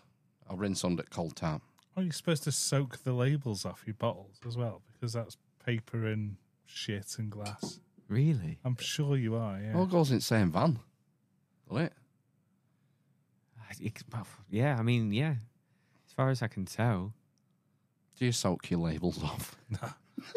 no, Time for that shit. no. Um, a spokesman for Canterbury City Council said, We thank Mr. Johnson for making us aware of these incidents and apologise to him.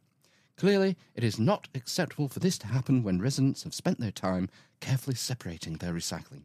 We can reassure Mr. Johnson that this will be fully investigated and appropriate action taken. Moving on. Woman who married a ghost ditches husband after less than a year.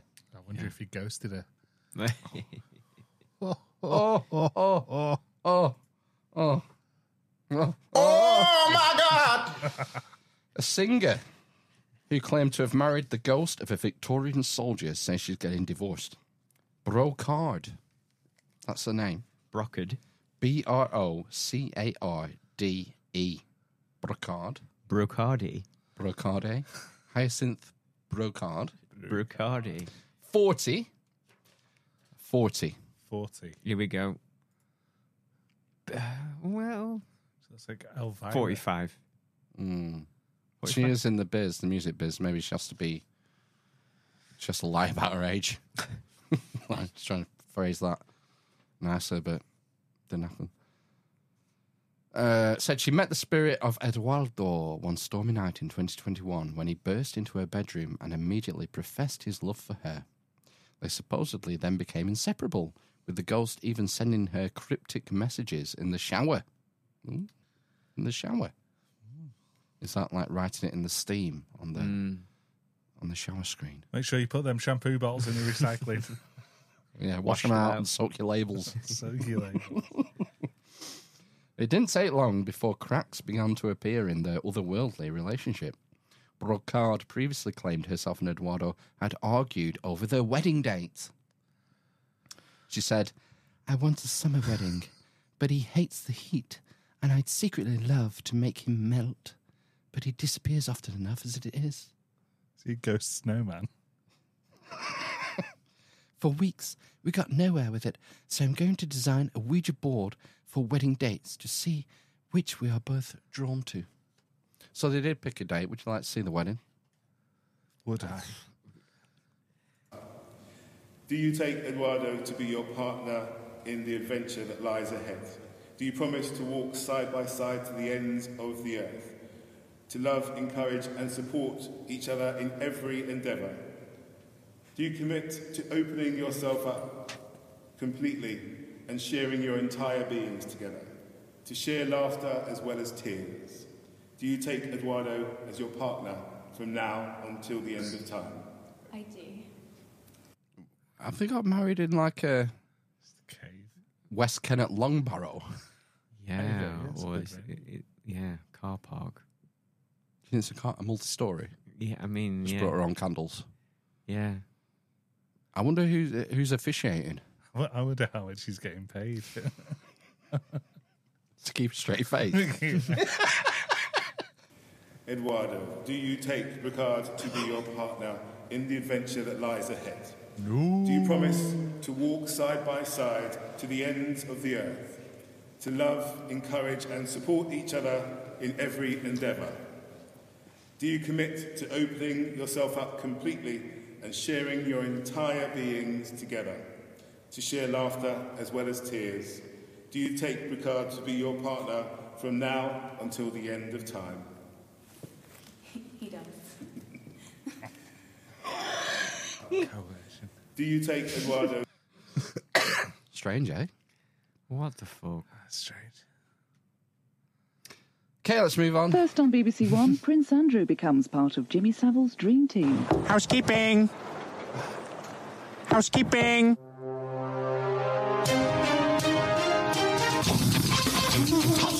It's a Value for Value podcast. If you find this podcast valuable, please consider returning some value.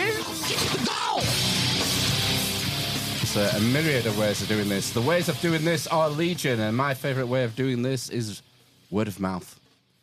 Tell people. Maybe post online if you're in telegram, telegram groups, Facebook groups, Discord servers, whatever. Post some links and help us spread the word and the love. X and X on X. Is that what you do now? Who knows? Um, the newsletter came out, didn't it, recently? Oh, the newsletter. First, first of the month it comes out. Yeah, the just- just under uh, a week ago. So you can sign up to that via the website, or I imagine there's a link somewhere in the show notes to the website um, where you can do that. In the newsletter, you'll find Ben's column. Yes. Phil normally does an article. I don't believe there was one this uh, week, but there are some memes. There are some. Uh, you get to know all of the guests that are coming up in the in the upcoming month, um, and various other tidbits. Tidbits. Mm. Yeah, link in the show notes for that. Sign up to the newsletter. Yep. Uh, you get a, a discount code off the merch store as well. You get yeah ten percent off. Um, show artwork. Yeah, got um got a couple of bits from Jonny Fong this week. Oh, I'd like brilliant. to uh, highlight. That's the first one. Mm-hmm. Uh, he posted this in the Element. One does not feast on plant-based rabbit. Mm-hmm. That's uh, that's Lance there from Rise Above. You got Rise Above on the crown. Yeah. Got a bottle of witch piss. Mm-hmm. Chris's witch piss from Sheep Farm, and then the goblet. You might not be able to make it out. It says "Musical Truth," which is Mark Devlin's podcast. You know, he's wearing. Mark's a, coming on in a few weeks. He's also wearing a bacon nuts. And he's wearing a bacon nuts t-shirt. Yeah, Obviously. so that was good. I thought I'd Mm. highlight that. There's a lot of uh, grapes on that plate. No currants. They're on the current. No yeah. currants, just grapes. Yeah. Grape. Very good. And we just we're just we're just looking. Dried forms of what fruit? Currant. Currant. Currant. Grape.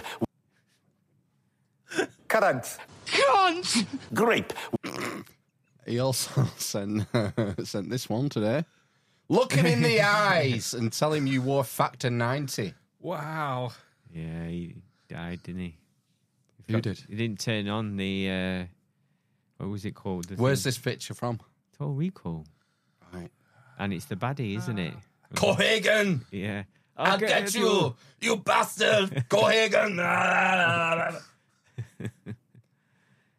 Uh, stay alert, control the climate, ruin lives. right, yeah. You're, we've all got to chip in, chip in and do our bit. Yeah. we might have something coming up on EVs uh, shortly. Okay. Um, yeah, I mean, I would. I don't know if that is suitable show artwork for us for the podcast. I don't think it's um, right and proper to use other people's logos in our podcast art. Would you not concur? Yeah, I agree. Uh, and not this up anyway. Just um, a quick derivative of the YouTube thumbnail. So I guess he we'll is use that. massive. He's a Mm. massive man. Ginormous. Excellent. That's Like how he. it. That's how he figures out the curvature of the air. He earth. just gets up out there. oh, it's round. yeah. Um. Everybody's been smashing the like, commenting, sharing, ringing the bell on YouTube. Um. You can also leave us a five star review on uh, Spotify because nothing else will do. That's all good for the algo. Algair. Um, leave us a review and we'll read it out for you. If we get a nice comment, we'll read that out as well, especially if it's strange. Yeah. Um, Spend your hard-earned cash Yeah. in the merch store. oh yes. What can you buy from the merch store, Ben? You can buy a. Oh, sorry, I forgot about this one. You can buy "You Are the Carbon They Want to Reduce" Yeah. T-shirt. Snippet twenty seven pounds thirty four pence. Uh, Bacon several nuts. price points. I think the cheapest one is 20 quid. For 20 the, For the pounds. cheapo t shirt. Yeah. Even but still good quality. Yeah, Yeah, I think it's like a thousand thread count or something. yeah. It will keep the UV radiation from your skin in certain areas. when we're living in caves again. yeah. Get your nuts out if you're a Francis Bacon nut. Do you think it's going to be called the chin event? I think it might be. Who knows? It should be. Yeah. Start a petition now. The chin excursion. Yes. yeah. I like it. Centered at the Lake District. Yeah. Yeah. Yeah. Yeah. I hope not. I hope we don't have any excursions coming up. No, so do I. Yeah, it sounds terrifying. Especially chin excursion. It sounds like a terrifying deformity. Hey, you guys! Three weeks to flatten the earth. Yeah. It's one of my personal favourites. So Lee from the Big Conspire rustled this one up for us. there you go. That's showing that Atlantis is actually on a spaceship out in the uh, in the yeah, space. I'm sure that's a three, four, five triangle that the UFO is is. You know, it's North Pole and South Pole. It's measuring. Yeah, Literally a communist hoodie Mm. and the official logo. Get your get your merch. If you sign up to newsletter, you get a discount coupon code, ten percent off. I'll say fair in that, can we? No. Uh, birth- Sorry. you got you got to, you got you got to join the element server first, and then you can do a birthday shout out. Yes. Oh right, yeah, if you like.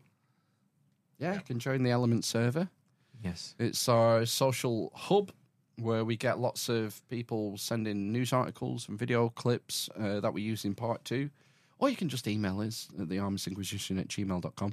But yeah, if you want to connect with us, Element is the place to do it because we're not allowed a Discord anymore. It got melted. We are Which was a shame. ears. We had, you know, I don't know how many people we had. 100 odd, something in there. Um, but Element is uh, unsinkable, it seems. So It's too big to fail. got to move with the times, man. Yeah.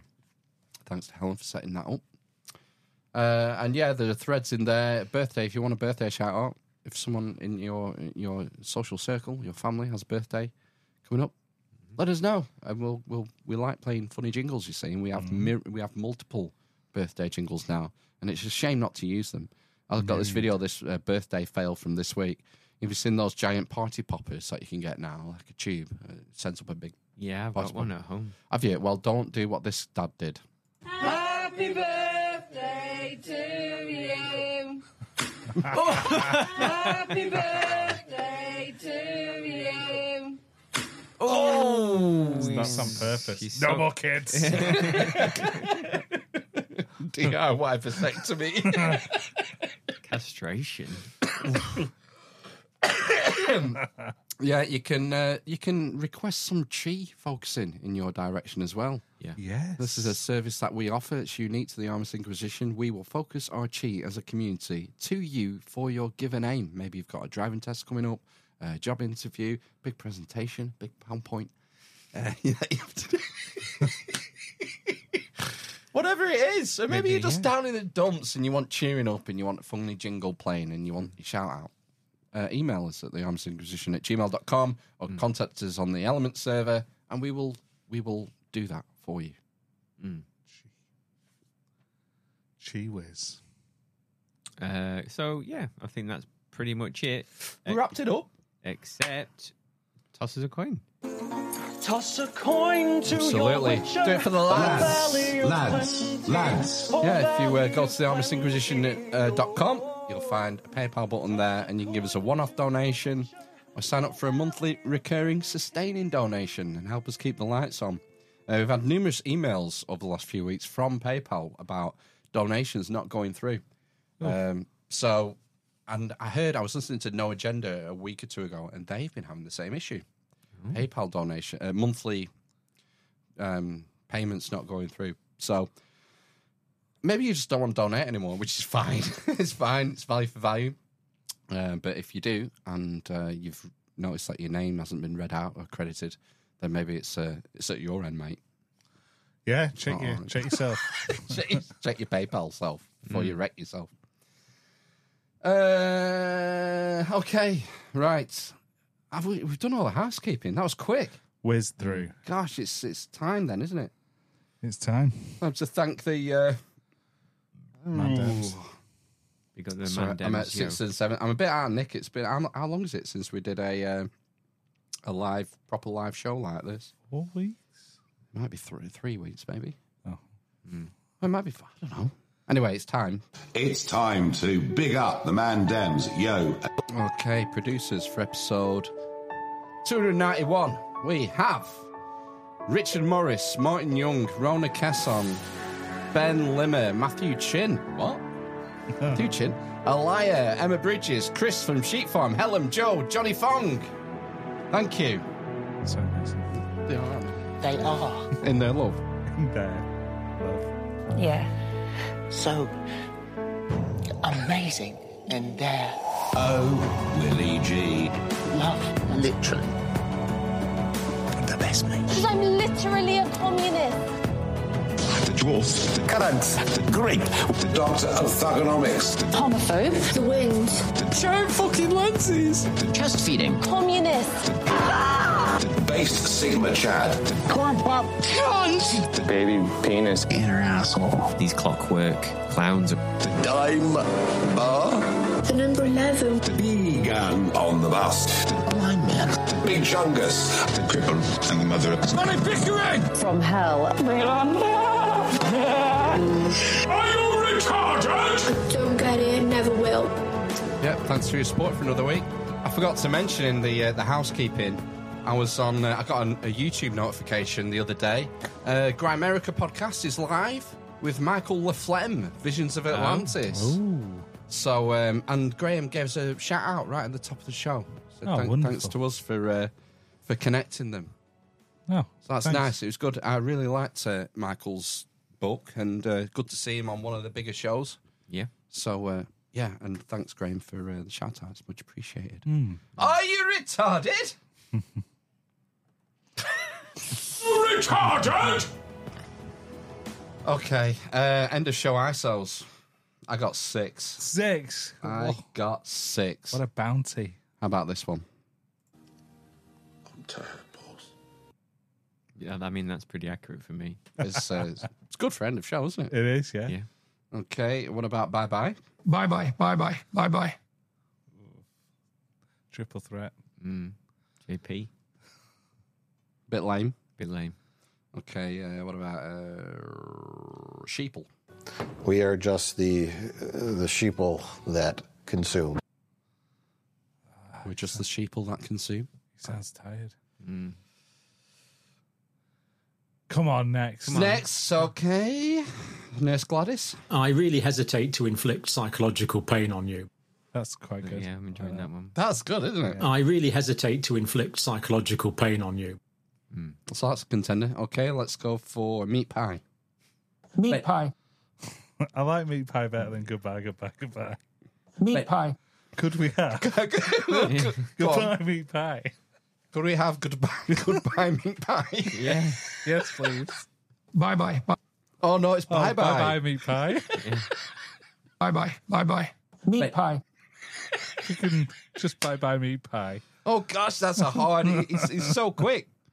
bye bye. Meat pie, Yeah, we can, we'll smash that together. bye bye.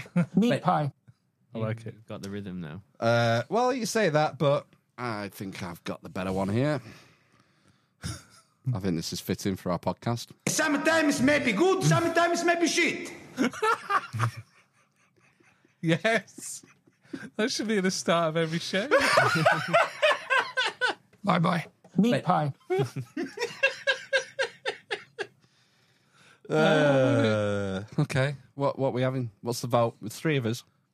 I'd I- like I'm- to. I- I'd like bye bye meat pie. Maybe good, maybe shit. Oh my gosh, right. Okay. Testing me. bye bye meat pie. You want three? You're just greedy, glutton. He wants bye bye meat pie. six. Sometimes maybe shit. Yeah. Okay. Okay. Oh my gosh. Well, do you know um, Jonny um, Fong when he posted that um, picture of us with the uh, sheep farm guys and Lance and that. He's saying he was trying to get the word out because he, you know, like me, he's he- he's vexed why this podcast isn't more popular, why it isn't massive, Okay. and I think Gennaro Gattuso uh, explained the reason behind that. who? That's who it is. sometimes maybe good. Gennaro Gattuso. Oh, is that who he is? Is he a football man or something? Yeah. Well, you know, it's hard to understand when uh, we we drop pearls like this on the regular. I've never known a toilet brush holder hold toilet brushes up, brush end up. That's an end of show, I say. it is. I've never known a toilet brush holder hold toilet brushes up, brush end up. wow. Philosopher. My sphincter is stronger than an orange. Fleeting philosophy. That's it, yeah. My sphincter is stronger than an orange. They- those were from uh, last week's barn raising. And that was a classic, wasn't it? Like, um, By the sound all, of it. all you lot that just watches on YouTube, every uh, end of every month we do a barn raising, which is audio only, so we can say whatever we want. And, uh, and, uh, and we there's talked no about there's Bill's no sphincter. no video. Yeah, we talk about sphincters quite often as well. Um, Yeah, you really um, confused me, Matt, when you were talking about your your builder and his his marital status. Um, so he turned up with two labourers. They, Philippa they, Forrester on Robot Wars. Sorry, they quit after um, t- a week. Said, no, we're not working for you anymore. two two builders quit after a week. Said they're not working for you anymore. And he got another, and then his son-in-law kind of What did you say to him? who me? The guys who quit I don't know. that made him quit. Said they're not working for you anymore. One of them said he had family problems. He's kind. He's he- he's married to his s- sister, I think. That's a big family problem. And then the other one got another job. I don't He's know. married to his sister. The labourer was, yeah. I got shining so. I think. I thought I was tripping, but well, I was tripping slightly. Like I thought I was tripping balls listening to him last week. He's got family problems. He's were- married to his own sister.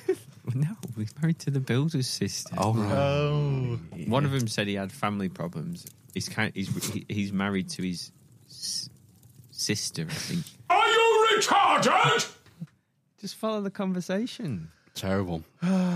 Context. Context is everything, isn't it? Yeah. Oh, it's been kicking off in Australia this week, though. I've got a, I've got a, uh, is a Australian Green MP oh, yes. suffering from. Uh, this is a. I don't know if I'm, if I'm coining this or whether someone Coin- else already has. Coin it. Yeah, CCDS. CCDS. Climate Change Derangement Syndrome. Mm. The planet is literally cooking.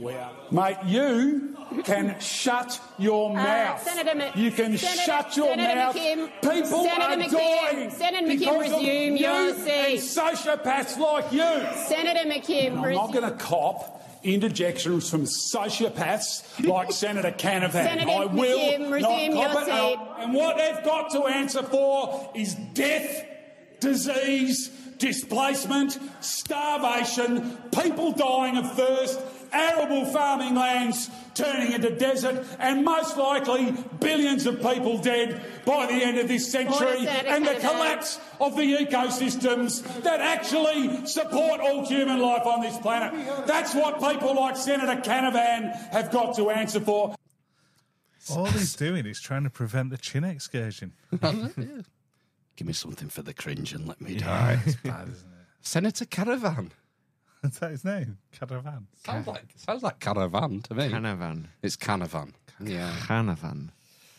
yeah. The um, yeah, he's he's one of these nutters, isn't he? Climate change derangement He syndrome. You heard it here first, maybe. Green Let me know. Party, though, wasn't it? So Yeah, but I mean, you don't hear people be as vociferous as that in um, Houses of Parliament generally, do you?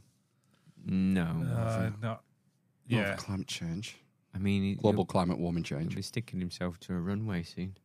Yeah, just stop oil. My name is Evan. Splatting oil over a Van Gogh. anyway, never do not worry because the solution is EVs, isn't it? We all know this. Electric Oh. cars. This is going to save everything. Cut all the greenhouse gases. The temperature of the world will come down. Problem solved. Just get your Tesla. Let them eat Teslas, as Charlie Robinson said. to be electric by 20 oh. to be electric by 20 True or false? President Biden says he wants 50% of new cars to be electric by 2030. True, but I guess now it's 60%. True or false? A typical electric car requires six times the mineral inputs of a, conven- of a conventional car. Yes. If 50% of the cars were electric vehicles today, is there enough power on the electric grid to charge them all? Absolutely not. No. You said in your written statement, Mr. Bradbury, I'm going to quote you if every country in the world achieved its stated EV targets by 2030, the total savings in carbon dioxide emissions would be expected to reduce global temperatures by only 0.0002 degrees Fahrenheit by the year 2100. Given this fact, is it unilaterally Fahrenheit, that was, by the way. Yeah, so it's like that's not Celsius. even proper, is it? gutting the U.S. auto market, critical mineral supply chain, and the grid stability? Is that the solution for addressing the temperature goals? Well, I, I don't think so. True or false? I think I've seen that. Yeah, I've started seeing a lot of these clips doing the rounds on YouTube. Yeah, these like Senate committee hearings. Yeah, where they like pound them, and it's just and it's it's a bit weird that that isn't out there more. It's I not wouldn't weird. mind if it made sense. It just doesn't. it just doesn't make any sense. I remember talking about this in high school. So like 20 more than 20 nearly 25 years ago about, you know, electric cars and whether there would be enough power in the grid to charge them. And the, it seems that there isn't. if there isn't, is there? It's a massive change of use. Yeah. You know, think how much energy we use through burning um, diesel and petrol to move that into a different sector. It's got to be done very gradually, and a lot of investment will be needed on the grid to make it even come close. we should focus energy on making solar panels more efficient, so you could have one that perhaps charges a car while you're Yeah, driving it, uh, or hydrogen's. the We live in Lancashire. Have you have you been out this week? Well, the sun the ain't there. the sun is a Last deadly month. laser. you know, solar's great, but it you know, if you live in maybe Nevada or something, Well, it needs to be more efficient. So, it ju- I mean, solar panel work. Your calculator, for instance, will work in a in the daytime. So, if Mm. something was as efficient as it needs to be, then that, that wouldn't be a problem. But the fact is, it's not. They're not as efficient as they need to be. Well, like these massive solar farms that they, that they're doing, they're, they're taking up all this land that could be used for other things, whether that be farming, agriculture, whatever, with these massive solar farms. And that's all it is. It's just land filled with solar panels. And that's not generating enough electricity to put into the grid to support EVs. No. So there's not a big, again, it wouldn't even if they were 100% efficient, those solar pa- panels. You can't compare the amount of energy produced by conventional means with a solar farm. No, it's a different thing, isn't it? Yeah. Different beast. And uh, I don't know. I don't know. I don't know what the answer is. Well, they'll figure it out in the next what seven years, isn't it? That's when they ban them. That's when they're banning them. I don't know. I think, think like it's like you know, Rishi Sunak granted more licenses, didn't he, to explore for Yeah. North Sea ga- uh, gas? Did you see that point in the statement where he said we twenty five percent of our energy will be gas and oil after we reach net zero? How's that work? Well, they'll have to off. Yeah, you have to offset your carbon. Yeah, it's bullshit. Mm. We'll still be burning. We'll still be burning that stuff, and you know it's not going to make a blind bit of difference. That's the thing, other than make people poorer. And, Well, uh, and some people increase richer. taxes. Increase taxes. Yeah, That's it. So it is all about the money Yeah. going to the ruling classes. It always is. Always Anyway, has been. Um, you're talking about viral videos of Senate committees. There's been a great. I haven't had time. Basically, it was too long. But the um, oh, I forget the name of the committee in Australia. Senate Committee on Education and Employment Legislation Committee um, had two bods from Pfizer in, and they were grilling them about the uh, the jabs, the COVID vaccines from Pfizer, and um, it turns out I saw before John, Doctor Nurse Gladys, John Campbell's done a video on it, and uh, there's three particular senators who really go in, put the knife in, and it's really interesting to watch. They they like the the more like politicians than doctors, the way they answer the questions. They can't give a simple answer to a simple question. But um, it was uh, like hours long, and there was three particular senators who got maybe seven minutes each. So it was too long to put in the show. If we had like a, if we had more time or we had a second show, I'd be able to do it. But unfortunately not. But on on the plus side, I do have a copy of Pfizer's indemnity agreement from the. Uh, it's a freedom of inf- information request. You know, they signed the agreement Mm. with every government so that they can't be sued if something goes wrong. Didn't they want? Uh, was it Argentina? They wanted access to military bases if they failed to pay all that kind of crazy shit. And I've got a, a copy of Pfizer's indemnity agreement here. It's slightly redacted, but I thought it was going to be real. hey, that's Oh, this will called. be interesting. Yeah. I baited you. I You baited did, you didn't into you? that. Fuck you, peasants. Is the Is that the from gist. Rise Above? no? Um, did someone send us that on email? Can't remember. Right. Can't remember where that's from. But anyway, on to happier news. Uh, cryptid news. Dogmen. Japanese dogmen. Yes. Japanese man dressed as a dog. We- Do you remember us doing this story? The border collie. Yeah, the Yeah. lassie. Is it long? Is it what kind of collie was it? Yeah, Border. Was it a border collie? All right. A lassie, yeah. He's taken his first venture out in the public. This man spent around rupees 18 lakh to transform into a dog. A person from Japan invested many years of his life and a considerable amount of money, all to accomplish his dream of becoming an animal. Known as Toko, he has ventured into the outer world for the first time. It took a Japanese firm 40 days to create this hyper realistic dog costume. With a leash around its neck, the human dog rolls on the floor and sniffs other dogs to replicate their behavior. It's taking furries to another level, that, isn't it? Fucking nuts, isn't it? Is it is it a sex thing? It's usually a sex thing. Is it a sex thing? Mm. Mm-hmm. Hope not. behavior. But despite his online presence, Toko wants to keep his real identity hidden. He does not No, he shit. doesn't. no shit. Oh God. want his hobbies to be known, especially in his professional circle. Have you seen a video of other dogs around him when he's at the park? And they're like, No. what the fuck? Why is this massive border collie? Yeah. They're a Does bit that- like, Does that What? exist? yes, yes, I've Gosh. seen it. I'll, I'll try and find it. I'll put it in the elements. Send us a link. Yeah. I'd like to see Toko Doggo. at the dog park. Do you think the dog walker knows that he's not a real dog? You'd fucking hope so, wouldn't you? Sure, yeah. She has to pick up his shit. Yeah. I wonder if he has a, an excavation, an excavating hole. Not an excavating, uh, Poochie. a poop chute. A poop shoot. An shit. excretion hole. Yeah, out the back of his suit. Oh, God. just- You would Print hope one so. Otherwise, it would just be all, you know, in there. Filling the legs. Yeah. Is he naked under there? He's got to be. It's got to be hot in that suit. Yeah. though. Ah, shit. It'd be like Ace Ventura in When Nature Calls inside the rhino. Oh, gosh, I don't remember that film.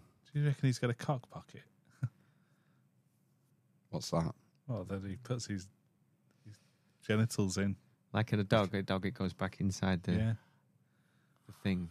Oh, The and then the, lipstick. the lipstick comes out. Mm. I'm pretty presume I'm so, aren't 100% sure it's a sex thing. If it's anatomically correct, then I would hope he has a cock pocket. Cock pocket. Yeah. Yeah, there's some fucking weirdos about, isn't there? It's that Ninja Turtle, yo. I'm half Barney, half Ninja Turtle. I karate you, you karate me. Hi-yah!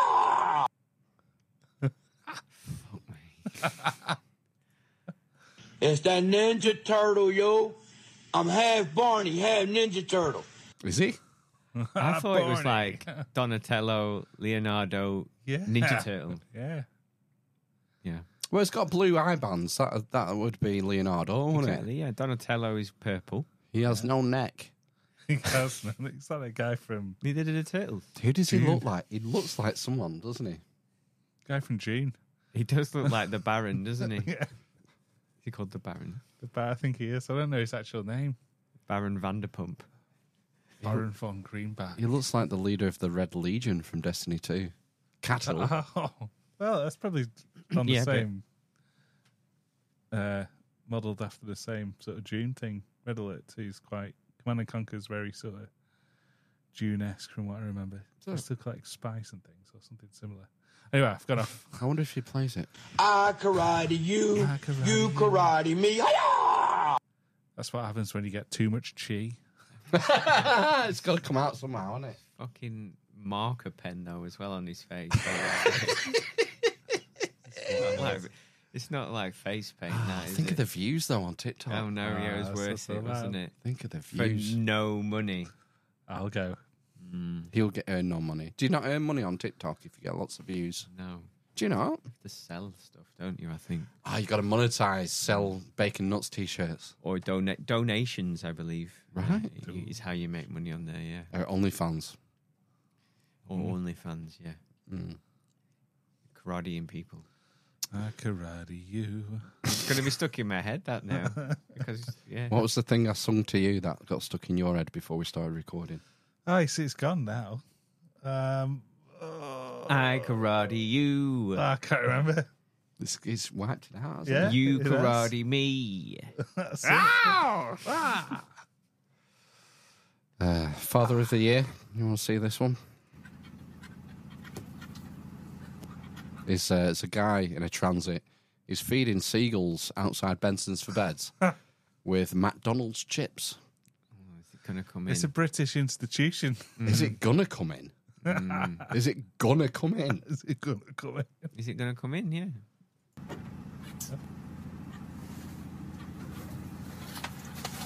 Once we grab one and throw it in here, we'll run off. Did you, did you catch that? No. it was like one Okay. Ma- word. Imagine if I grab one and throw it in here And it all goes off. and it all goes off. Fuck off, Dad. Oh my What's, God. I like his. What's it? Yeah, It's that's tattoo. a I know, Gal, yeah. Gal Goth. I was going to say, yeah, the crucifixion. That's a dark tattoo. Or- Yeah. Perhaps he's a Raised by Wolves fan. Yeah. Phil's got piqued Phil's interest. Uh,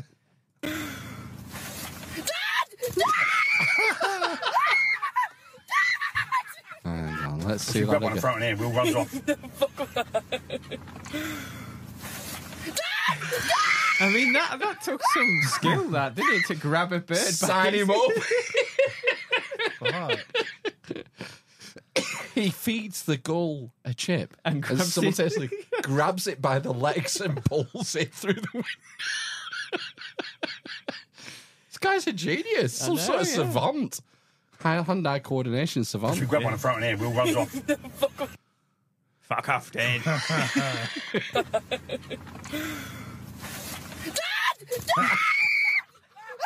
Listen to him. I know.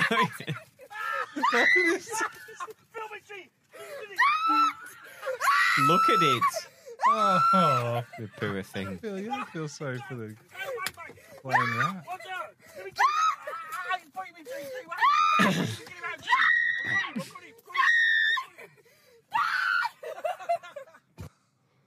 Class. Well, it's like so broken. Absolutely disgusting. Fucking legend. I love that clip. Yeah. Oh, man. Oh, I my mean, where, gosh. where do we go from there? Oh, I know. Where do you want to go? Is there anything you want to talk about tonight? We've only been going 46 minutes. I And, uh, started uh, using swords in Tai Chi. Uh, Two years. sounds a bit I dicey. know. Well, just wait. Wait till we have, next have a chi request. Oh, It's going to be fucking sharp. Is it samurai swords you're using? They're they're weird. They're specific Tai Chi swords, and they have a little tassel on the end for confusing your enemy. Which end? The handle end. Do you say, excuse me, mine's got a tassel on? And they go, uh, that is... Uh, Uh, confuser. that is uh, confusing to me.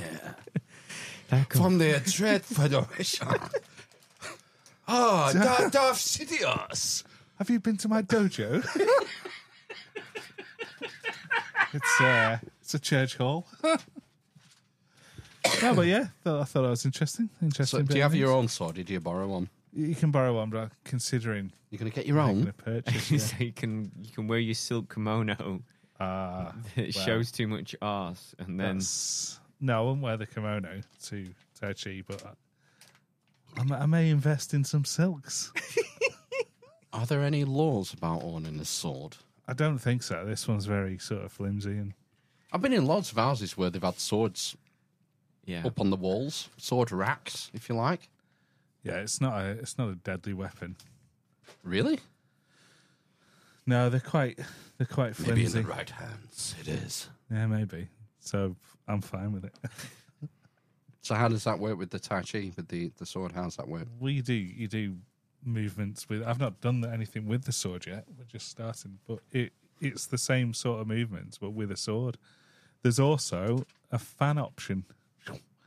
There's a specific set of Like on Like James my, moves. like my oven. yeah, that, that use a fan as a as a weapon as Oh, well. Oh, that kind of fun. like a yeah, not a, This, this sounds like Mortal Kombat 2 now. one of Dyson bladeless. yeah, fan. Uh, Kitana was the Yeah. fan. The fan woman. Wasn't there a green lady? Mileena. Marlene class. Yeah. So yeah, swords, swords and fans. let's see it. Then. And he's gone. Yeah, do we not normally finish now? Probably, but I don't know. uh, I don't know. Um, What's what's on his list? Oh God, it's all just hieroglyphs. Weird Ninja Turtle, We've had it. seagull. I karate you, you karate me. He's got three more. He's got three more bits on here. Has he? Yeah, Bloody hell! What a treat! I know. What a treat for the listeners. So yeah, have you been messing with swords this week, Matt? Uh, no, um, I've been. I told you a while ago. I was experimenting with. Uh, Sounding. why does he always come back to sounding with you? Is that what that sword's for? no, no way. Right. Okay. Tassel would be um, irritating. Um, no, I was experimenting with uh, mouth taping, Oh right. Oh yes. but um, my wife just shouted at me and said I still snore, and also I stopped breathing. yeah, don't do that. so, so I still breathe through my mouth, and then go through the, the tape. You see. Oh my god. Mm. You've So- been to a snore doctor. Well, no, I mean apparently it's to do with your palate, isn't it? The shape of your Soft palate. palate. Yeah. So- uvula. I don't know. So um, there's not really anything they can do. Apparently, Get it removed. apparently there's a guy. There's a guy on uh, who's been on Joe Rogan. I can't remember his name. He wrote. I think he wrote a book called Breathe or Breath. Right. It's like an international bestseller, and that's why I decided again to give it a go because I listened to that episode, and he's done all kinds of mad shit. Um, like he's put something in the roof of his mouth, and you turn it, and so A kazoo. yeah. and it's uh, so in the roof of your mouth, you know, like on your on your uh, skull, Oh, you, where it knits, where it knits together. You know, the four bits. Is it four bits? Your skull's in, fovea. And then Oh, it that's on top closes up the head, whole. isn't? Yeah, yeah, yeah. But apparently, you have that in the roof of your mouth, and if you put a little thing in the middle of it where it all joins, and you open it, you can turn it like half, like you know, a tiny turn every few weeks or something. Oh, you can fuck. open, you can increase the size of your bony palate, and then so what it, what this relates to is that apparently it's a new thing to perhaps have all your teeth pulled out rather than um, and then have braces pulled uh, put on and it pulls the teeth into the gaps. What they actually used to do is put all these contraptions, you know, those things that went around your head. Yeah, yeah. That was actually to increase the, the size of bones in your mouth so that your teeth just went into the right place. Holy basically. shit. So they did it the other way around rather than taking the teeth out. And um, so he's had that done. And apparently there's like someone in America that does it now quite cheap. Um, and, You know and- what's even cheaper? What? Earplugs. Yeah. her? Well, she has them, yeah, but she still complains. Um, so Separate bedrooms. yeah, well, that's that's the dream eventually. um, and then um, there was all kinds of, but his main thing was just around breath, just breathing through your nose as much as possible, just in the day. And also, he was saying something around Oh, And this led on to me watching that documentary that me and Phil talks about. I don't know if you've seen that one on, on Netflix, which is uh, about a free diver and her and her attempts to break the world record. Right, Jason Statham's record in The Meg 2, 25,000 meters. Oh right, okay. But no, she. Well, I think she eventually gets to 103 or 104 meters. So she down, and then you obviously you've got to hold your breath coming back up as well, and that's when they all pass out. Aren't you supposed to release your breath as you go up? Stop you getting the bends. I'm no freediver. Apparently, what it's what it said, I don't know. They might do, the, but the pressure going down crushes your lungs into t- like the size of coke cans. And you, you have to once you get to about sixty meters, you stop swimming. It just pulls Put- you it put- under. Thirty meters it is apparently. 30 metres, sorry. and it and it pushes you down the pressure. And at what point do you lose the PlayStation controller signal? Fucking hell! I was talking to uh, on that story of the guys in the tin can. When that story broke that week, I did a job for an ex Royal Navy submariner. Oh, nice. And he was telling me about it. Mm. And because you know there was this whole thing of oh we've we've lost the signal, no one knows what's happening, and it was several days before it came out that there was this submarine. Um, and he, he basically said to me that a dolphin can't fart in the Atlantic without the Americans knowing about it. right. They've they've got a network of things, and I was, I was asking him like like how far how far how far have you gone down? Like we'll see. I can't tell you. Oh, Official right. Secrets Act. Classified. So UK submarines have a certain floor, Mm. and depth. obviously they go further than is what is in the public domain. And he was telling me about being in the submarine when where bulkheads were buckling, and he was terrified because they were So deep. they were uh, you know pushing it, pushing Wow. it. Yeah. So yeah, it's interesting. How old was he? Um, seventy odd. Right. Okay. So And uh, Wow. he was talking about the control system. It was like a, joy- a joystick. The whole submarine moved off a joystick, a really poorly designed, terrible joystick. from the Atari. There was some mad design flaw he told me about, but it's months ago now. I forgot about it. But sorry, interrupted the story with the anecdote. Was there a big red button on it? You don't press the red button. Presumably. That makes the bulkheads buckle. Mm. Dangerous business. Mm. So go on, free diving. Did you finish? That was an offshoot, I think, about kind of. Oh, he was talking about the breathwork guy, and he said that basically what you do is you just increase your in, just you increase your tolerance to carbon dioxide, and there's something in your in your, there's a sensor in in your what's those tubes called in your face Sinuses. sinuses, yeah. That that's what it's related to. So the more you hold your breath, the more um, resistant you become to the buildup of carbon dioxide, essentially, and that's how they, they get around it. Right. Jeez. But there's loads of stuff about breathing through. You know, so he he said basically that he I don't know if it was him or somebody else was talking about training athletes, and you can get a ten percent improvement in your um I don't know breathing. VO2 max. Yeah, Lung capacity. something like what it by breathing through your nose. But you, again, you've got to get used to the the increase in CO two because it when you start breathing through your mouth and you're breathing more, you're actually breathing more quickly for your needs, even though it doesn't feel like that. All the issues that you're finding that you're having are because of the buildup of oxygen, not because of uh, the buildup of carbon dioxide, basically. We should try and get Brandon Powell on this show. He's uh, he was uh, trained in the Wim Hof school. Breathing, Wim Hof breathing. He was talking about that uh, one of the uh, gurus, the one that disappeared in a mountain forever, and you know he could allegedly he could increase his heart rate to 300 beats a minute and bring it back right down again and all that kind of stuff. He used to go off into a cave every for decades or something to practice What he did? What he did this? breath work, basically. Oh. Yeah, and he said like the closest you will probably get to that this day is Wim Hof. Yeah, there's stories of people using breath work to get um, Hi. exo. What, what do they call it? Not exogenous highs, uh, exogenous. All right. Okay. He was kind of saying that. Yeah, there was like something in particular he was talking about. I can't quite remember what he called it. Um, but he said he didn't. It, he said I think he said he's done both psychedelics and that, and it wasn't the same. Basically, apparently he, did, he went to a class and there was a guy going round, um, pretending to be a dog or something, and he said there's like no way that it it would have had that effect on him. Now look at him. Yeah. Dressed as a border collie. Exactly. Well, shall we wrap up? Is this song getting low? We've got a few bits. Um, these these modern day fe- feminists ti uh, terrorise me. I'm scared shitless. You know these the, the blue earths, blue earth feminists. You see. Yeah. The age of men is over. The time of the woman has come. I don't know where to go with that one. I just thought it was funny. Yeah, it's quite. It is quite. uh, yeah, It is very confusing the whole gender thing at the moment.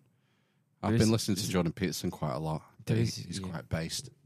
He's to the gone quite. He's gone quite off the reservation in terms of his. Well, he's you know, he's- If you if you listen, if you read the story of Jonah, Jonah and the whale, or Cain and Abel, and the dark tetrad. it's more. He's just started like calling them all narcissists and psychopaths and sociopaths. Yeah, yeah, dark tetrad personality disorders. Yeah, it's ve- it's very strange. It's uh, it's interesting. He uh, it depends who he has on. He interrupts a lot on his podcast, which I don't like. He does, yeah. If he's got a point, Yeah. But it is a complicated question. I like this video of uh, explaining gender to an alien. I quite like this one. How many uh, genders are there? 672. It- It's hard to know, really. It's changing all the time. So, your species is evolving that rapidly. Remarkable. Uh, perhaps while you are sitting here, you will grow additional limbs or develop the ability to breathe underwater. Um, no, that's not what we meant. It's too bad. So, what are these genders and how do they function? Function? I don't understand. Why, yes. On uh, my planet, uh, the female gender is the giver of life, raising and nurturing our young, preserving our civilization for eons to come, while the males mostly just mow our space lawns and make multiple trips to Space Home Depot. What you're talking about is sex. Gender is something different. Exactly. People can identify with genders different than their natal sex or with none at all. But why? It's just the way we feel. No! It was the way we're born. Well, of course, a lot of times they don't realize how they were born until someone tells them. Someone like a teacher or social media influencer. Oh, I understand.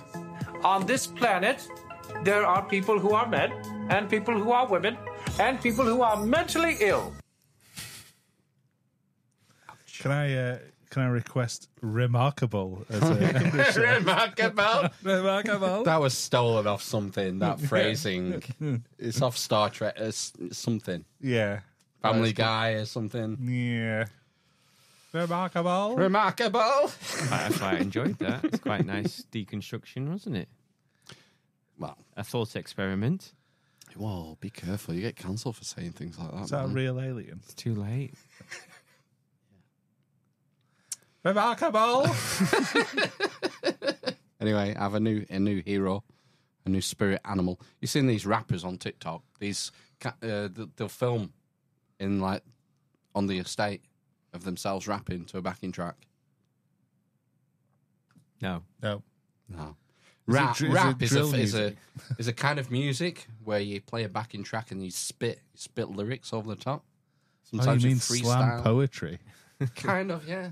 And uh, these young lads, there's a, a way out. It's a bit like football for for lads who grow up in council estates. Uh, football is a way out, and so is rapping on TikTok and YouTube. It's a way to escape the social deprivation and make a shit ton of money quick. Yeah. Would you not agree? I mean, Am yeah. talking out my arse. I don't know. No. Well, so a lot of these young lads are, are going to TikTok to film themselves and hoping someone says it. Right. Okay. All right, I'll sign you up. Give Dre, oh God, okay. Dr. Dre's seen it. Oh right, yeah. Someone with influence sees it. Yeah, yeah, yeah, man. And uh, I love this one. In my insides, cannabis I feed them, cannabis I feed them, Granger believe in. Yeah, cause that's where my team is. Blue P Grammy is from with the team now. It's not even his house. Unless that's his dad. Could that bloke be any more northern? I think that's a turtle guy. Do you think it is? Yeah. Could be. It's that Ninja Turtle, yo. I'm half Barney, half Ninja Turtle. I karate you, you karate me. It could be. Let's see. In my insides, cannabis to feed and feed 'em, cannabis and feed 'em, Granger believe in. Yeah, cause that's where my team is. Blue P Grammy is run with the team. now. I'm trying to make a TikTok video. Yes, run with the team. now. Yes, run with the team. now. Do you mind fucking off now? I love the way. Right, I'm gonna have to pause this. I love the way. Yes, run with the team. I love the way he can't even look at him. No. This is a no. I I think this is a northern thing. You're that enraged that you have to look past the guy Yeah. before while you're saying it. Do you know what I mean? It's like, do you mind fucking off now? Because you're that incandescent. You do do that, actually. I've noticed that when you get raged. Do I get rage? Yeah. Yeah, I mean, it's quite kind of like.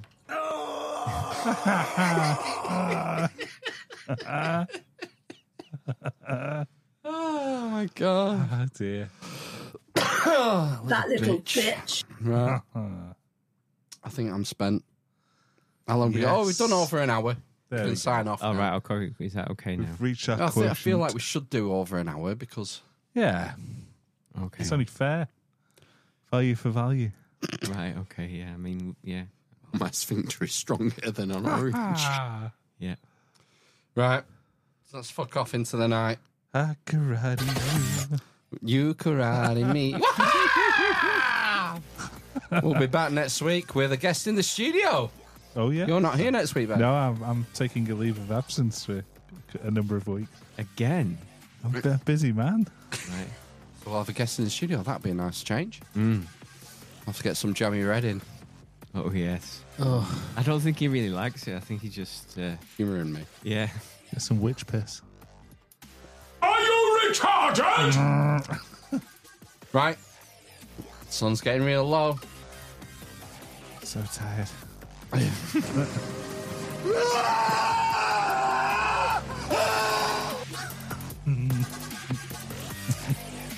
Okay. We'll sign off then. Yes. I'm, I'm tired. We'll be back next week, eh? Yeah. No. Yeah. Have a very good evening. Yeah. Hope you're entertained. not entertained? They say you were aroused by e-scooters at the age of 34. Right. Sayonara. Goodbye. Bye. Toss, toss. Epic dub.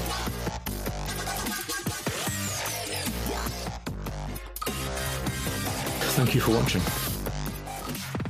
Einhorn is Putin Finkel. Finkel is is Hitler. Einhorn. Einhorn is a Based Sigma Chad. man.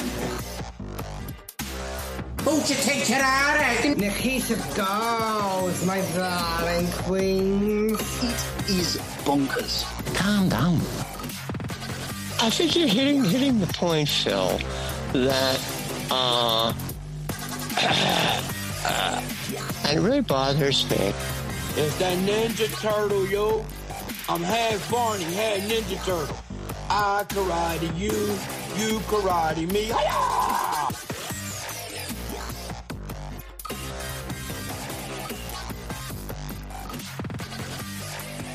Uh, uh, uh, uh, because I, I believe I, I have an issue in this respect. uh, That's it, man. Game over, man. Game over.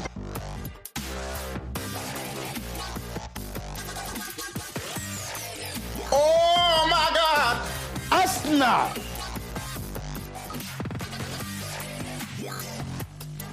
Bye bye. Bye bye. Bye bye.